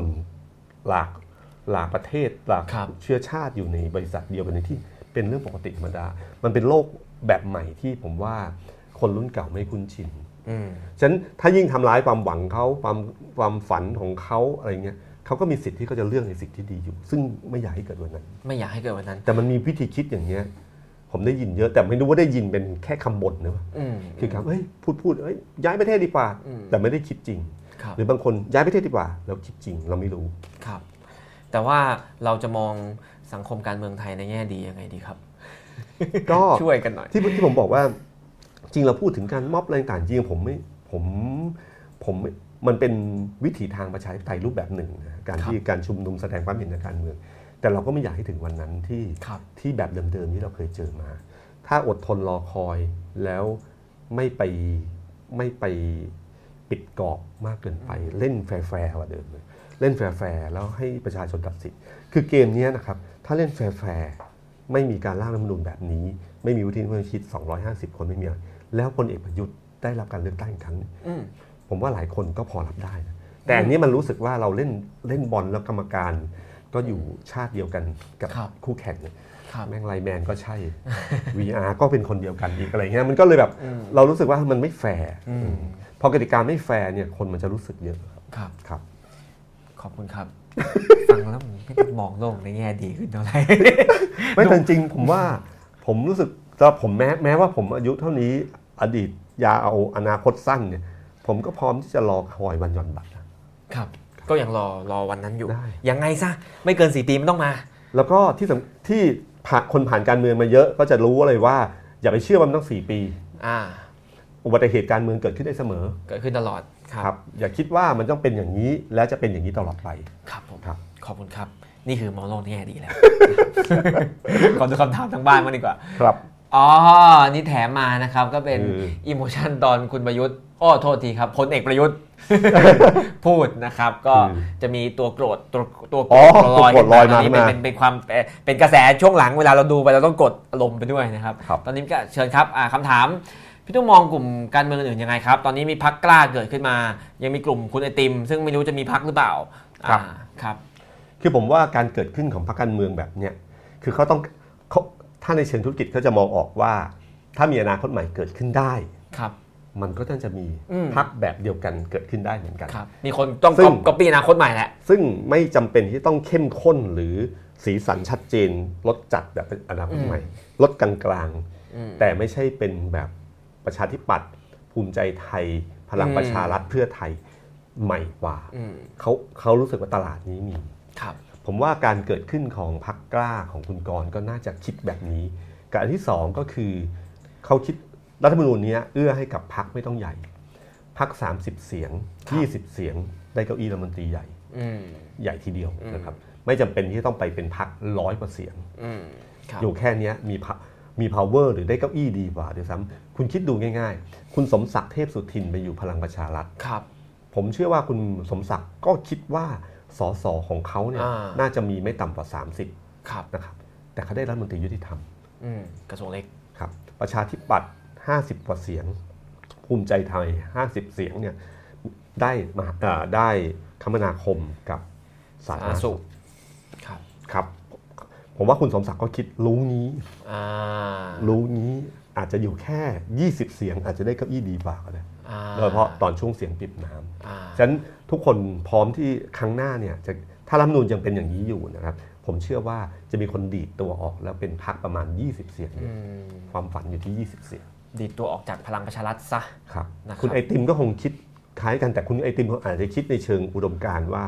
เขาก็มีอุดมการณ์ของเขาแล้วเขาคงจะสร้างกลุ่มขึ้นมาครับจะได้เยอะไหมครับ ไม่รู้ว่ามันถ้าคุณไอติมตอนนั้นสร้างตัวให้เด่นเท่ากับคุณธนาธรไม่ทันอ่าแล้วก็บังเอิญเขาไปอยู่สังกัดประชาธิปัตย์อ่าอ่าแต่ถ้าวันนี้ถ้าแยกออกมาเนี่ยแล้วก็มีเวลาอีกสองปีครับเพราะว่าบทสัมภาษณ์อะไรต่างๆเขาก็เด่นขึ้นเรื่อยๆนะครับครับก็มีมีอะไรอยู่ครับมาก็น่าน่าติดตามน่าอะติดตามครับนะครับคือตัวเลขทางการเมืองไม่ได้มีเฉพาะเท่าที่เราเห็นแล้ว อาจจะมีเพิ่มอีกก็ได้ครับ นะครับผลการเลือกต้องซ่อมกำแพงเพชรเมื่อวานพลังประชารัฐก็ชนะอยู่แล้ว บอกอะไรการเมืองไหมครับคือถ้าเพื่อไทยชนะก็แปลกนะครับครับผมเพราะเขาเขาก็ชนะอยู่แล้วกำแพงเพชรที่เขากวาดทั้งจังหวัดมาตั้งแต่รอบแรก ใช่พลังประชารัฐคือกลุ่มกำแพงเพชรทั้งหลายวราเทพ หรือคุณไวยพจน์หรือต่างๆทั้งหมดเนี่ยของกำแพงเพชรเนี่ยครับเขาเขาเป็นฐานเสียงเก่าเขาอยู่แล้ว เคยสมัยอยู่ที่เพื่อไทยเขาก็เขาก็เป็นฐานเสียงใหญ่ ถ้าวันนี้ถ้าวันนี้เพื่อไทยไปแข่งเนี่ยต่อให้ได้ตัวที่เป็นที่เป็น สอจอที่ที่เข้ามาช่วยหนุนเนี่ยนะครับซึ่งเป็นตัวใหญ่คนหนึ่งที่ตอนแรกเขาแข่งกับลูกคุณใบพจน์ว่าครัจะบลงพลังประชารัฐแล้วพอไม่ได้ก็เลยไปหนุนเพื่อไทย ก็แพ้ไม่เยอะเท่าไหร่นะซึ่งพอใช้ได้นะครับ แล้วก็เอ่อถ้าที่ผมบอกอะครับว่าถ้าชนะก็แปลกในสนามนี้การที่สองก็คือว่าตอนเลือกตั้งซ่อมกับเลือกตั้งใหญ่เนี่ยจะไม่เหมือนกันนะครับครับเลือกตั้งสั้นเลือกตั้งใหญ่เนี่ยมันจะมีโมเมนตัมของ นโยบายของอืมอะไรมวลของพรรคอะไรกันไปครับแต่พอเลือกตั้งซ่อมเนี่ยจะเป็นตัวบุคคลค่อนข้างเยอะอ่าแล้วก็อำนาจรัฐมีผลมากกว่าเลือกตั้งใหญ่ครับแต่กำแพงเพชรเนี่ยสมัยที่กลุ่มสสกลุ่มนี้อยู่เพื่อไทยเนี่ยก็คือแดงทั้งจังหวัดใช่กลายเป็นครับจังหวัดสีแดง พอย้ายมาพลังประชารัฐปุ๊บก็เขียวทั้งจังหวัดก็คือถล่มทลายด้วย ชนะขาดก็กลายเป็นพลังประชารัฐชนะขาดไอ้ชนะขาดนี่มันเพราะว่าเอ่อเขาทำให้เพื่อไทยปรับตัวไม่ทันม คือถอยออกในจังหวะที่แบบวันสุดอ๋อท้ายอะไม่บอกก่อน คือถ้าบอกล่วงหน้าเนี่ยเพื่อไทยจะหาคนมาแข่งได้ทันครับแต่พอไม่บอกล่วงหน้ามันมีจำนวนเยอะเลยครับลบบุรีมีหลายจังหวัดเลยครับอืมเอ่อเพชรบูรณ์ก็เช่นเดียวกัน บอกกันวันสุดท้ายกลับตัวไม่ทันอืมจะหาคนมาสมัครใหม่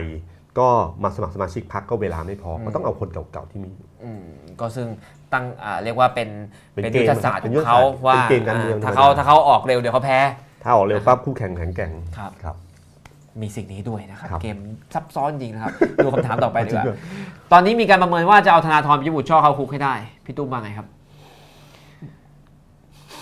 ผมกฎกฎหมายผมช่วยก่อนก็คือว่าอ่าก็คือว่าในทางกฎหมายเนี่ยอ่าตอนนี้เนี่ยถูกยุบพักไปโดยอ้างมาตรา 72 ของพรบพักการเมืองครับนะครับ ซึ่งตามตามพรบพักการเมืองมาตรา 72 เนี่ยนอกจากจะมีโทษยุบพักแล้วเนี่ยยังมีโทษจำคุกไม่เกิน 3 ปีครับ ปรับไม่เกินผมจำไม่ได้หลายแสนนะครับก็มีโอกาสที่จะถูกดำเนินคดีอาญาอีกคดีหนึ่งจากจากครับฐานไอเนี่ยที่ทำให้พักถูกยุบเนี่ยครับครับคิดว่าจะเป็นอย่างนั้นไหมครับ ก็เดิมคิดว่าโดนยุบพักโดนตัดสิทธิ์ 5 ปีครับเขาก็ตัดสิทธิ์สิบอ่าใช่ไหมครับครับ ถ้ายังยังมีอะไรอยู่ก็ก็มีสิทธิ์ต่อ อันนี้ไม่ได้คุยเรื่องกฎหมายเลยนะ ก็คือถ้าดูว่าเขาหลังจากนี้เขา action ยังไงอ่าก็อาจจะใช่ครับครับ ถ้าก็ action ยังไงมันก็จะมีแรงตกเท่ากับแรงสะท้อนครับหลักฟิสิกส์งั้นถามต่อว่าถ้าคุณธนาธรถูกตัดสินเข้าคุกจริง อารมณ์เนี่ยอุณหภูมิมันจะแรงกว่านี้ไหมน่าจะแรงขึ้น ครับ น่าจะแรงขึ้นครับ ก็ซึ่งก็ไม่รู้จะเมื่อไหร่เนาะแต่ แต่คดีความมันมันไม่น่ามันไม่จะเร็วเร็วมันไม่มันไม่เร็เร็ววขนาดนั้นเออถ้าเร็วถ้าเร็วมากก็น่าเกลียดไปหน่อยใช่ใช่ซึ่งซึ่งแต่เขาก็ทำอยู่ประจำนะเอ่อในความรู้กฎหมายกฎหมายเล็กน้อยทั้งหลายของผมเนี่ยผมก็คิดว่า ปกติดำเนินคดีอาญาเนี่ยมันก็ต้องปีนึงเป็นอย่างน้อย มันไม่เสร็จภายใน 63 หรอกครับ นะครับอะคืออาจจะได้ยื่นฟ้องแต่ว่ามันก็ต้องไปเข้าคิวห้องพิจารณาคดีว่าง มันก็ต้องปีหนึ่งเป็นอย่างน้อย แล้วก็เอินบ้าง มันต้องอุทธรณ์ฎีกาอีกเออทีนี้ถ้ามันตัดสินภายในปีนี้ได้แสดงว่าห้องมันว่างเร็วผิดปกติคือปกติ สมมุติว่าวันนี้คนไปขึ้นศาลวันครั้งแรกในชีวิตนะครับอ่าแล้วก็เดินไปแล้วศาลรับฟ้องวันนี้เนี่ยกว่าจะหาห้องพิจารณาคดีได้เนี่ยอย่างเร็วก็ต้องพฤศจิกาธันวานะครับเพราะว่าห้องมันไม่ว่างมันคิวเต็มไปอย่างเงี้ยถ้าเกิด คดีคุณธนาธรถูกฟ้องอย่างรวดเร็วพรุ่งนี้ แล้วได้พิจารณาจบภายในปีนี้ผมว่าแปลกผิดปกติมากผิดปกติมาก คือคือเรื่องนี้เป็นในเชิงการเมืองคือเขาคดีความต่างๆเนี่ยส่วนใหญ่เขาเรียกเขาเรียกเสียบมีดไว้อะครับเสียบเสียบทิ้งไว้ครับแล้วอ่าแล้วจะจะกระแทกซ้ำเข้าหัวใจเนี่ยเมื่อไหร่ก็จังหวะทางการเมืองเป็นชนักติดหลังใช่เขาจะเสียบทิ้งไว้ก่อนอืมพอเสียบทิ้งไว้มัน มันจะไม่คล่องไม่คล่องตัวแล้ววันไหนวันหนึ่งปั๊บก็ตึกขึ้นครับทันทีฉะนั้นช่วงที่ผ่านมาจะมีข่าวเรื่องพลังประชารัฐที่แบบหลายคนต้องเข้าไปร่วมก็เพราะอันเนี้ยแหละครับอืมเขาโดนเสียบเสียบเสียบทิ้งไว้อ่าครับตอนนี้มีปักหลังอยู่แล้วมีครับปักหลังอยู่แล้วนะครับจะดันเข้าไปเมื่อไหร่คำถามต่อไปครับอ่าได้ค่ะ เพราะว่าเราจะตอบกระชับขึ้นครับ เพราะว่าเราจะกลับไปดูอภิปราย อนาคตใหม่มี VAR มาช่วยไหมครับนี่น้องฟุตบอลไปเกี่ยวข้องแล้วใช่ไหม VAR VAR ไม่น่าจะเป็นใจเท่าไหร่นะครับครับครับไม่น่าจะเป็นใจกับอนาคตใหม่เท่าไหร่ครับอ่ามีรัฐประหารไหมครับ คิดว่าภายในกี่ปี ถ้ามีคิดว่าภายในกี่ปีโอ้โหผมว่าเมื่อกี้เมื่อกี้พี่ตุ้มก็บอกแล้วมันมองยาก มันมองยากนะเพราะว่ารัฐประหารเนี่ยจะเกิดขึ้นได้มันต้องมีชื้อมันต้องมีอุณหภูมิที่เหมาะสมอยู่พอสมควรอืมถ้าถ้าวันนี้เกิดขึ้นมา ถ้าสมมติว่าเกิดวันนี้นะครับโอ้ผมว่าพลึบเต็มแน่นอนเพื่อ คนออกคนออกแน่สนนัอบนต่อต้านรัฐประหารแน่นอนไม่ใช่อุณหภูมิสนับสนุนนะครับครับถ้าถ้าวันนี้นะครับฉะนันผ่านไป 6 เดือนเป็นปีแล้วมีเรื่องอะไรบางอย่างเกิดขึ้นเนี่ยอันนั้นไม่รู้ครับอ่าครับเพราะฉะนั้นพี่ตุ้มแต่ประเมินว่าไม่ไม่มีเร็วๆนี้ แต่การเมืองแต่ไทยประเมินไม่ได้ แต่รัฐประหารยังมีอยู่ในสังคมไทยอ่าถ้าตราบใดมันจะคือคือผมเคยพูดเรื่องนี้หลายครั้งแล้ว มันมีอาจารย์บุญชนะอัฏฐกรเคยเขียนไว้นึงที่ผมชอบมาก แกบอกว่าเอ่อแกบอกว่า ถ้าสังคมของประชาธิปไตยทั่วๆไปประเทศอื่นๆเนี่ยไม่เคยมีการรัฐประหารขึ้น มันครัจะบไม่มีอืมเพราะมันจะไม่ใช่ทางแก้ คือเราจะนึกไม่ออกว่า ถ้ามีปัญหาเราจะแก้ทางไหน ทุกคนไม่เคยคิดถึงรัฐประหารเลยครับเอ่อมาเลไม่มีอืมเพราะเขาไม่เคยมีอืมฉะนั้นถ้าประเทศไหนเกิดขึ้นมาแล้วเนี่ยครับทุกครั้งที่มีปัญหาปั๊บมันจะเป็นหนึ่งในอ่าหนทางการแก้ปัญหาที่คนอ๋อรัฐประหารสิอืมสหรัฐขัดแย้งยังไงก็ตามทีไม่มีปารีสครับเอ่อฝรั่งเศสเผาอะไรต่างๆ ก็ไม่มีอืมแต่เมืองไทยพอมันมีแล้วเนี่ยผมเลยบอกว่ารัฐประหารปี49สำหรับผมเนี่ยที่ผมรู้สึกมากที่สุดคือ มันทำให้เกิดความจำใหม่ คือหลังจากปี 35 เป็นต้นมาครัจบนถึงปี 49 10 กว่าปี มันไม่เกิดเกิดขึ้นถ้าแบบเนี้ยแผลมันจะเลือน แล้วคนจะไม่เคยคิดว่านี่คือทางแก้ของสังคมไทยครับแต่พอมันเกิดปี 49 จากนั้นมันก็เป็นทางแก้ของสังคมไทยอืมครับ49 ครั้งนั้นเนี่ยผมรู้สึกแบบ อันเนี้ยคือที่เป็นที่บาดแผลของสังคมไทยใหญ่ที่สุดคืออนเนี่ย ครับครับ แล้วเราก็ต้องยอมรับกันว่า แม้แต่คนที่ยังถามคำถามนี้เนี่ยก็เป็นแต่ว่าคนที่ก็มีอยู่จำนั่นแหละว่าคมัรันบเป็นทางทางเลือกครั้งหนึ่งครับนะครับโอเคคำถามต่อไปครับ คุณสุจิตราพรถามว่ามีโอกาสที่จะแก้ที่ใจกลางปัญหาที่แท้จริงไหมคะมันคืออะไรไม่รู้อะไรเนอะใจกลางปัญหาที่แท้จริง ครับ ผมขอให้ไปถามคำถามเมื่อสักครู่นี้อีกครั้งหนึ่งใน The Power Game ครับอ่าคุณชีน่านะครับถามว่าประชาชนธรรมดาแบบเราๆสามารถแสดงออกเชิงสัญลักษณ์แบบใดได้บ้างโอ้ผมว่าเยอะเลยนะครับ แสดงคือถ้าสมมติว่าเราไม่พอใจอันใดอันหนึ่งเนี่ยมันแสดงสัญลักษณ์ร่วมกันโดยสันติได้เยอะครับมากเลยนะครับ ไม่ว่าจะเป็นเอ่อทำอะไรร่วมกันบางสิ่งบางอย่างลิปแบนหรืออะไรต่างๆ มีลิปบิ้นมีอะไรต่างๆมันมันทำได้ครับครับมันแสดงเพื่อให้เห็นว่าเราไม่พอใจ ก็ต้องช่วยกันคิดช่วยกันได้ออกแบบด้วยเนาะ คคืรัอบบางทีว่ามันมีหลายวิธีแต่ว่าอ่าถ้าไม่ชอบวิธีแบบที่มีอยู่หรือแบบเดิมก็สร้างสรรค์ออกมา คือคือที่ผ่านมามันแสดงออกทางโซเชียลมีเดียครับซึ่งมันก็เห็นแบบเนี้ยแล้วก็เห็นหน้าจอแล้วก็จบอืมแต่บางทีถ้าเราเห็นเดินไปถึงปั๊บคนใส่เสื้อสีเดียวกันทั้งหมดอะอืมพลังมันจะเยอะกว่าอืมฉะนั้นผมโลกยุคใหม่มันออนไลน์เยอะ แต่ผมว่าออฟไลน์อะมันมีพลังอืมออฟไลน์นี่มันมีพลังในการเห็นครับบรรยากาศโดยรวมแล้วมันจะรู้มันจะมีส่วนร่วมเยอะกว่าครับผม นี่ผมพูดถึงธุรธุรกิจนะถ้าโอเคครับ คุณปอนถามว่าในมุมมองของพี่ตุ้มการเมืองแบบนี้ สภาพเศรษฐกิจแย่แบบนี้จะมีอะไรมาเป็นตัวกระตุ้นให้ทุกอย่างดีขึ้นไหมคะ จริงๆอะเอ่อเมืองเศรษฐกิจเนี่ยไทยเนี่ยเสียดายอันหนึ่งเรื่องไวรัส เพราะว่าครับกระตุ้นเร็วที่สุดคือท่องเที่ยวอืมท่องเที่ยวเนี่ยมันเป็น แล้วที่ผ่านมารัฐบาลก็ใช้อันนี้แหละ ใช่ครับท่องเที่ยวนี่เป็นอันเดียวที่สามารถกระตุ้นเศรษฐกิจได้เร็วสุดเพราะใช้ต้นทุนต่ำสุดครับ ทรัพยากรที่มันมีอยู่แล้ว ชื่อเสียงที่มันอยู่แล้ว แล้วเงินจากต่างประเทศเข้ามาเนี่ยมันกระจายเข้าส่งพื้นที่ มันจะไม่ได้หมายถึงว่าจากบนลงล่างทุกครับมันจะมีส่วนบางส่วนที่เราบนอยู่บนบ้างแต่มันกระจายลงจนจุดต่างอืมๆอันเนี้ยเป็นอาวุธลับของเมืองไทย แต่พอเจอไวรัสเข้าไปเนี่ยโอ้ยครับไวรัสที่สำคัญมันเกิดขึ้นช่วงใกล้สงกราร สงกรารนี่คือฤดูกาลอืมใหญ่ของที่เราจะได้เงินจากนักท่องเที่ยวสูงมาก ครับครับ มันฟึบฮะเมษานี่ เผลอๆเพราะว่าเวลานักท่องเที่ยววางแผนเนี่ยเขาไม่ได้วางแผนว่าพรุ่งนี้จะไปอืมเขาวางแผนล่วงหน้าเขาต้องวางแผนช่วงต้นปีเนี่ยแหละเป็นอย่างน้อยใช่ครับ แล้วเขาก็มีโอกาสที่จะไม่มาสงกรานต์ปีนี้อาจจะเงียบได้ใช่นะครับ ก็ไทยทั่วไทยเที่ยวไทยช่วยกันไปครับ การที่คุณประยุทธ์พลเอกประยุทธ์นะครับ การที่พลเอกประยุทธ์อยู่มาได้นานขนาดนี้เป็นเรื่องเซอร์ไพรส์สำหรับพี่ตุ้มไหมครับ ด้วยโครงสร้างทั้งหลายในสังคมไทยเนี่ยไม่แปลกครับครับ ไม่ได้แปลกมากแต่ปีห้าเจ็ดคิดอย่างนี้ไหม อ๋อปี 57 ไม่ได้คิด ปี 57อะคิดว่าคิดว่าจะเร็ว เพราะเขาเขาแต่งเพลงมาผมเชื่อเพลงเขาขอเวลาผมอีกเชื่อไม่มันนานง่ายอะขอแล้วก็อีกอันหนึ่งเราคิดว่ามันคงคล้ายๆ กับพลเอกสนธิอะครับก็คือใช้เวลาไม่นานแล้วก็เปลี่ยนปีกว่าๆแต่พอว่าเขาได้บทเรียนจากพลเอกสนธิก็ทหารชุดนี้สำหรับคุณประยุทธ์ผมถือว่าเอ่อคอสชชุดนี้ฉลาดเนี่ยครับคือถ้าเรามองดีๆอะเขาอุดช่องว่างหลาย ๆ อย่าง ที่พลเอกสนธิเคยพลาดมาก่อนครับ ที่จะครองอำนาจอืมแบบนี้ แล้วก็ลงจากหลังเสืออย่างอย่างที่แบบยังไม่เจ็บตัว อันนี้ยังไม่ลงนะแต่เพียงแต่ว่ามันมีเปลี่ยนผ่านเข้าสู่ประชาธิปไตยครับแล้วก็ใช้เสื้อคลุมประชาธิปไตยบอกได้ว่าเขามาจากสิ่งเหล่านี้ เขาทำได้ดีกว่ารัฐเอ่อทหารพม่า ที่เลือกตั้งและแพ้องซานซูจีอืมเขาสามารถนั่นได้เปล่ารัฐธรรมนูญฉบับแรกที่คุณวรศักดิ์ร่างทำไมถึงไม่ได้ เพราะเขามองออกแล้วว่า ถ้าลงประชามติเมื่อไหร่อะมีสิทธิ์แพ้อืมแล้วมันเร็วเกินไปครับ ที่คุณวรศักดิ์อ๋อเขาตั้งใจอยู่นานอ่าพอคุณมีชัยขึ้นมาจนมาถึงเมื่อวุฒิสมาชิกที่เป็นไม้เด็ด แล้วก็สร้างกลไกในเรื่องการลงประชามติที่ทำให้การคัดค้านไม่เกิดขึ้นอืมแล้วทุกคนก็ยอมยอมกากันไปแล้วสุดท้ายแล้วก็อ้างประชามติเนี่ยเป็นความชอบธรรมของรัฐธรรมนูญได้มีสเต็ปของการนั่นมา ซึ่งซึ่งในแง่ของวางการแผนมาอย่างดี การวางแผนนั้นอาจจะไม่ได้วางแผนจากวันแรก แต่หมายถึงว่ามันมีบทเรียนแล้วก็มาเปลี่ยนแปลง แล้วอันไหนก็ตามที่โดนต่อต้านมาก ๆเขาก็พร้อมกลับ กลับหลังได้อย่างรวดเร็วนะครับ ไม่ใช่หมายถึงว่าเขาจะดึงดันตลอดใช้อำนาจตลอดเขามีการถอยมีการฟังมีการอะไรต่างๆซึ่งอันเนี้ยในเชิงศิลปะของการรักษาอำนาจครั้งเนี้ยถือว่าถือว่าเก่งครับถือว่าผเก่งมชมรัฐบาลแล้วนะครับผมครับก็เลยอยู่มาได้ถึงตอนนี้นะครับ ลองดูว่าจะผ่านอภิปรายไม่ไว้วางใจได้หรือเปล่าคุณสาริตถามว่า จากการยุบพักจะทำให้ฐานคะแนนความนิยมในพัก พักใหม่ของอนาคตใหม่อ่าลดลงตามไปด้วยไหมครับ พี่ตุ้มช่วยวิเคราะห์กลุ่มผู้นำที่จะมาแทนหน่อยเช่น คุณทิมพิธา คุณต๋อมชัยธวัฒน์ผมคุณต๋อมเคยมารายการนี้แล้วด้วยนะครับ คุณทิมพิธาคุณคือผมคือผมไม่ค่อยรู้จักคนกลุ่มนี้เท่าไหร่นะครับครับต้องต้องต้องยอมรับว่า ผมไม่ค่อยรู้จักเท่าไหร่แต่ความโดดเด่นของความเป็น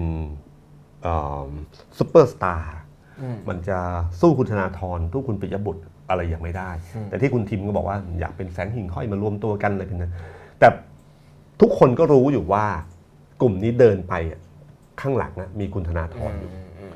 ก็เหมือนกับเราก็รู้ว่าเพื่อไทยข้างหลังเป็นใครครับ แต่ทำยังยังไงคุณธนาธรคุณปิคุณปิยบุตรน่าจะเรียนรู้การเมืองไทยได้พอสมควร ว่าบางสิ่งที่อย่างที่มันมันเทาๆมันอะไรต่าง ๆ เนี่ย มันก็ต้องคนไทย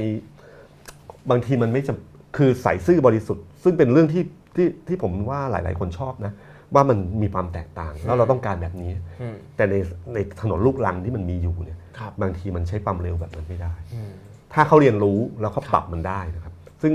ผมอาจจะผิดก็ได้ว่าเขาก็ยืนยันว่าถ้าปรับมันก็เหมือนเดิมสิอืมมันต้องไปแบบนี้อืมก็แล้วแต่ แต่เพียงแต่ว่าถ้าแบบนี้เนี่ยมันมีบทเรียนของมันอยู่ จะเรียนรู้อะไรจากบทเรียนเหล่านี้บ้าง ถ้าถอดบทเรียนเหล่านี้ได้แล้ว แล้ว รู้ว่าควรจะทำอย่างเช่น ยกตัวอย่างเรื่องเงินกู้เนี่ยมันชัดเจนอยู่แล้วอะครับว่าถ้าเป็นรูปแบบเก่าใคร ๆ ก็ทำได้พักต่างๆ หลายพักเนี่ยคนที่เป็นแกนนำเหล่านี้ไม่ได้กินเงินเดือนพักนะครับอืมกินเงินเดือนบริษัทอืมบริษัทหนึ่งที่มีคนเนี้ยเป็นเจ้าของอยู่ครับแล้วก็มาทำงานให้มันก็ทำกันอย่างนี้ครับถามว่าถ้าคุณธนาธรรู้ไหมผมว่าคุณธนาธรก็พอรู้อืมแต่เขาเลือกทางเขานี้เลือกทางนี้ พอเลือกทางนี้ก็เป็นอย่างนี้อืมครับครับ ก็ดูว่าพัก การเขาถอดเมืองบทเรียนที่ได้จัดไงบ้างตั้งขึ้นใหม่ไม่รู้ชื่ออะไร ก็จะทำแบบเดิมหรือเปล่าอีกนะครับครับเชิญคำถามต่อไป คุณอภิวัตถามว่าวัน MDB คือประเด็นที่คุณชอบเปิดขึ้นมาเมื่อวานไทยมีโอกาสขึ้นศาลโลกไหมครับ เพราะถ้าศาลไทยไงรัฐก็ไม่ผิดโอ้อันนี้ไม่มีความรู้ผมเลยตอบได้อะไม่มีไม่ไม่ศาลโลกมันไม่ใช่คดีแบบนี้ใช่ไหมเออคดีนี้คดีพวกนี้มันคดีแบบความผิดอาญาความผิดอะไรมันต้องขึ้นศาลในประเทศไทยศาลโลกมันจะเป็นความผิดแบบอ่า วอร์ครามเนี่ย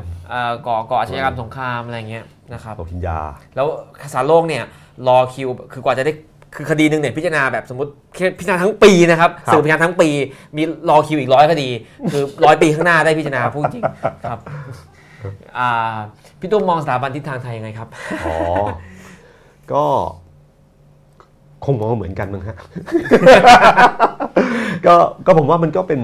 เป็นองค์กรที่จะตั้งขึ้นมาอันหนึ่งนะคครัรับบแล้วก็มันมีความคิดที่การทางการเมืองที่ชัดเจนว่าเขาคิดแบบไหนนะครับครับ แล้วก็เอ่อมีใครยกหลังไหมครับ ก็ ก็อยู่ข้างหน้าหลายคน เห็นพออยู่ข้างหน้าเราก็เห็นว่ากลุ่มเขาคือใครอืมครับก็เป็นกลุ่มคนที่ก็รู้อยู่แล้วว่าคิดแบบเนี้ยใช่ครับมาตั้งนานแล้วเนาะครับคำถามสุดท้ายครับผม เราเห็น power game ในวงการการเมืองแล้ว โอ้เปลี่ยนประเด็นเลย แล้ว power game ในวงการการสื่อเป็นยังไงครับผมไม่ต้องหรอกครับ ตอนนี้เขาก็ตรวจสอบกันเองอยู่แล้วครับเป็นช่วงที่สื่อโดนด่าเยอะดูอ๋อหมายถึงว่าผมว่าสื่อมันก็ณวันนี้สื่อมันก็มันก็มันก็ไม่ได้มีแค่เจ้าใหญ่ ๆ เหมือนเดิมนะอ่าโลกวันนี้มันกลายเป็นว่าทุกคนมัน เป็นสื่อได้เกือบหมดแล้วครับใครที่เคยเป็นนักข่าวเก่ามาคนหนึ่งแล้วก็สามารถทำได้ก็ทำไม่ยากเท่าไหร่อืมก็ใช้เพจตัวเองชื่อตัวเองใช่คไปรับเดี๋ยวเดี๋ยวเดี๋ยวเดี๋ยวนี้มันมันมันเขาเรียกว่าอะไรภูมิทัศน์มันเปลี่ยนไปอะครับนะครับภูมิทัศน์มันเปลี่ยนไปฉันจะยึดติดแบบเดิมมันคงไม่ได้ครับแล้วก็การตรวจสอบของของระบบแบบวันนี้ภูมิทัศน์แบบนี้มันตรวจสอบเข้มข้นด้วยตัวมันเองอยู่แล้วนะครับมันในในแง่ความเป็นเจ้าของสื่อล่ะมันยังกระจุกตัวอยู่ไหมครับ มันไม่ได้ยิ่งใหญ่เหมือนเดิมแล้วครับ มันไม่ได้ยิ่งใหญ่เหมือนเดิมเหมือนกับที่เราเคยคิดมาก่อนครับผมว่ามันเปลี่ยนไปเยอะแล้ว มันไม่ได้คนสื่ออันนี้แล้วจะมีพลังชี้นำทุกสิ่งทุกอย่างไปทางเดียวกัน มันไม่ใช่เหมือนเดิม แล้วก็มันโชคดีที่เป็นแบบนี้ เพราะว่าคนทุกคนผู้เสพสื่อทุกคนมีสิทธิ์เลือกที่จะเลือกเชื่ออันไหนอืมเขาไม่ได้ฟังอันเดียว พออันนี้ผิดอันนี้ก็มาตรวจสอบเข้ามาก็เต็มไปหมดเลยครับเพจต่างๆเพียบเลย ผมได้ความรู้จากพวกนี้ทั้งเยอะแยะแบบปรากฏการณ์แบบ วิทยุยานเกราะดาวสยามอาจจะไม่ได้เกิดง่ายไม่ง่ายครับไม่ง่าย แต่มันมีมันมีอย่างนี้ยมันมีความเชื่อการเมืองอันหนึ่งแล้วชอบดูอันนี้นานๆครับ ๆ คนกลุ่มนี้ก็มีอยู่จริงอ่าแล้วก็ดูประจำดูประจำดูประจำก็จะอินอยู่มันก็นั่นแหละ อินอันนี้ธรรมดาอืมครับแต่มันก็กลุ่มเนี้ยผมเชื่อว่าจะน้อยลงไม่เหมือนกับช่วงประมาณสักสิบยี่สิบปีก่อนสิบช่วงเสื้อเหลืองเสื้อแดงมันจะไม่เหมือนเดิมนะครับครับมันจะไม่ขนาดนั้น ครับผม ที่สำคัญที่สุดนะ มันมีการตรวจสอบของคนรุ่นใหม่เยอะ พ่อแม่ดูช่องนี้ลูกจะมาแบบ อ่าผิดอันนี้ไม่ใช่อ่าอ่าในเน็ตเขาบอกไม่รู้ถูกหรือเปล่าเหมือนกันนะครับ เอาแถมมาคุณครับ คุณอ่านไม่ออกขอโทษครับ การออกแถลงการณ์ของต่างประเทศจะช่วยอะไรได้บ้างครับ ช่วยอะไรได้บ้างครับ ก็ไม่น่าจะ ไม่น่าจะมากเท่าไหร่นะครับ ครับ เพราะว่าตอนนี้มันอเมริกามันก็ไม่ใช่ มันก็โดนนั้นทำอะคือคุณจะไปหวังอะไรจากทำได้มากขนาดนั้นอะไรอย่างเงี้ยครับ คือก็มีสังเกตการใช้คำก็ใช้คำอย่างระมัดระวังอ่าแสดงท่าที แต่ไม่ได้ไฟท์เหมือนเดิมอืมตอนช่วงรับประหารหนักกว่านี้เยอะ ถ้าจำได้นะครับ ทูตออกมาแบบมันกดดันอะไรต่างๆ ชัดเจน คราวนี้ออกมาเพียงแค่บอกความรู้สึกอืมนิดหน่อยเท่านั้นเองว่าพูดหลักการเรายังยึดหลักการนี้นะ แต่แตะแค่นี้พออืมครับ ส่วนใหญ่ก็หลายหลายสถานทูตออกมาเนาะก็จะเป็นไปในแนวนี้หมดใช่ไม่ได้แข็งกร้าวมากนักใช่ครับนะครับ กับคำวินิจฉัยที่ผ่านมาครับผม หมดคำถามนะครับหมดครัคำบถามจากทางบ้านนะครับ ก็อ่าไปดูตามที่พี่ตุ้มแนะนำเราไว้ตั้งแต่แรกนะครับ ว่าอภิปรายไม่ไว้วางใจนี่ก็สำคัญครับลองดูว่าฝ่ายค้านจะเปิดแผลอะไรออกมาได้บ้างนะครับ ถ้าใครสนใจติดตามการเมืองนะครับ ก็พยายามอ่าหลังจากจบรายการนี้เปิดกลับไปนะครับ แล้วก็ดูอภิปรายไม่ไว้วางใจได้นะครับ สัปดาห์หน้านะครับ สัปดาห์หน้านี่จะไม่ใช่วันโอวันวันออนวันแบบนี้นะครับ แต่ว่าเป็นวันโอวัน policy forum ซึ่งเป็นตอนที่2นะครับวันโอวัน policy forum เนี่ยจะเชิญนักการเมืองจากหลายอืมๆพักมาคุยกันนะครับในประเด็นสัปดาห์หน้าก็คือประเด็นร้อนแรงประเด็นหนึ่งคือ การแก้ไขรัฐธรรมนูญนะครับจะทำได้หรือไม่และจะแก้อะไรอย่างไรบ้างนะครับโดยมีคุณวิเชียรชาวลิตจากพรรคพลังประชารัฐคุณนิพิษอินทรสมบัติจากพรรคประชาธิปัตย์คุณชูศักดิ์สิรินินจากพรรคเพื่อไทย แล้วก็คุณปิยบุตรแสงกนกกุลจาก คณะอนาคตใหม่อดีตพักอนาคตใหม่นะครับแล้วก็จะเริ่มเวลาบ่าย 2 โมงนะครับบ่าย2โมงถึง 4 โมงเย็นนะครับก็ติดตามสัปดาห์หน้าวันอวัน policy forum ได้นะครับวันนี้นะครับก็ขอบคุณวันนี้นะครับก็ขอบคุณคุณ สรกลครับคิดตุ้มมากเลยนะครับครับมาคุยเรื่องการเมืองถือว่าได้อะไรเยอะมากในช่วงชั่วโมงเดียวนะครับแล้วก็อ่าประเทศไทยก็ยังร้อนแรงอยู่ระหว่างที่เราคุยกันก็มีอะไรเกิดขึ้นเรื่อยๆนะครับการเมืองก็ไม่ได้จะคาดหมายวางหมากได้ชัดเจนว่ามันจะต้องเกิดแบบนี้อุบัติเหตุทางการเมืองเกิดขึ้นได้เสมอ ตามที่พี่ตุ้มบอกนะครับยังไงช่วยกันติดตามต่อไป วันนี้เราคุยกันอะไรอาจจะคาดการณ์ผิดพรุ่งนี้อาจจะผิดเลยก็ได้ ครับ ใช่ไหมครับ ก็ช่วยกันติดตามการเมืองต่อไป แล้วก็อย่างเช่นที่คำถามท้ายๆถามมานะครับว่าเราสามารถแสดงออกอะไรบ้างได้บ้างนะครับก็ลองตั้งคำถามนี้กับตัวเองดูแล้วกันวันนี้วันโอวันวันออนวันลาไปก่อนครับผม สวัสดีครับ ขอบคุณพี่ตุ้มมากครับครับขอบคุณครับ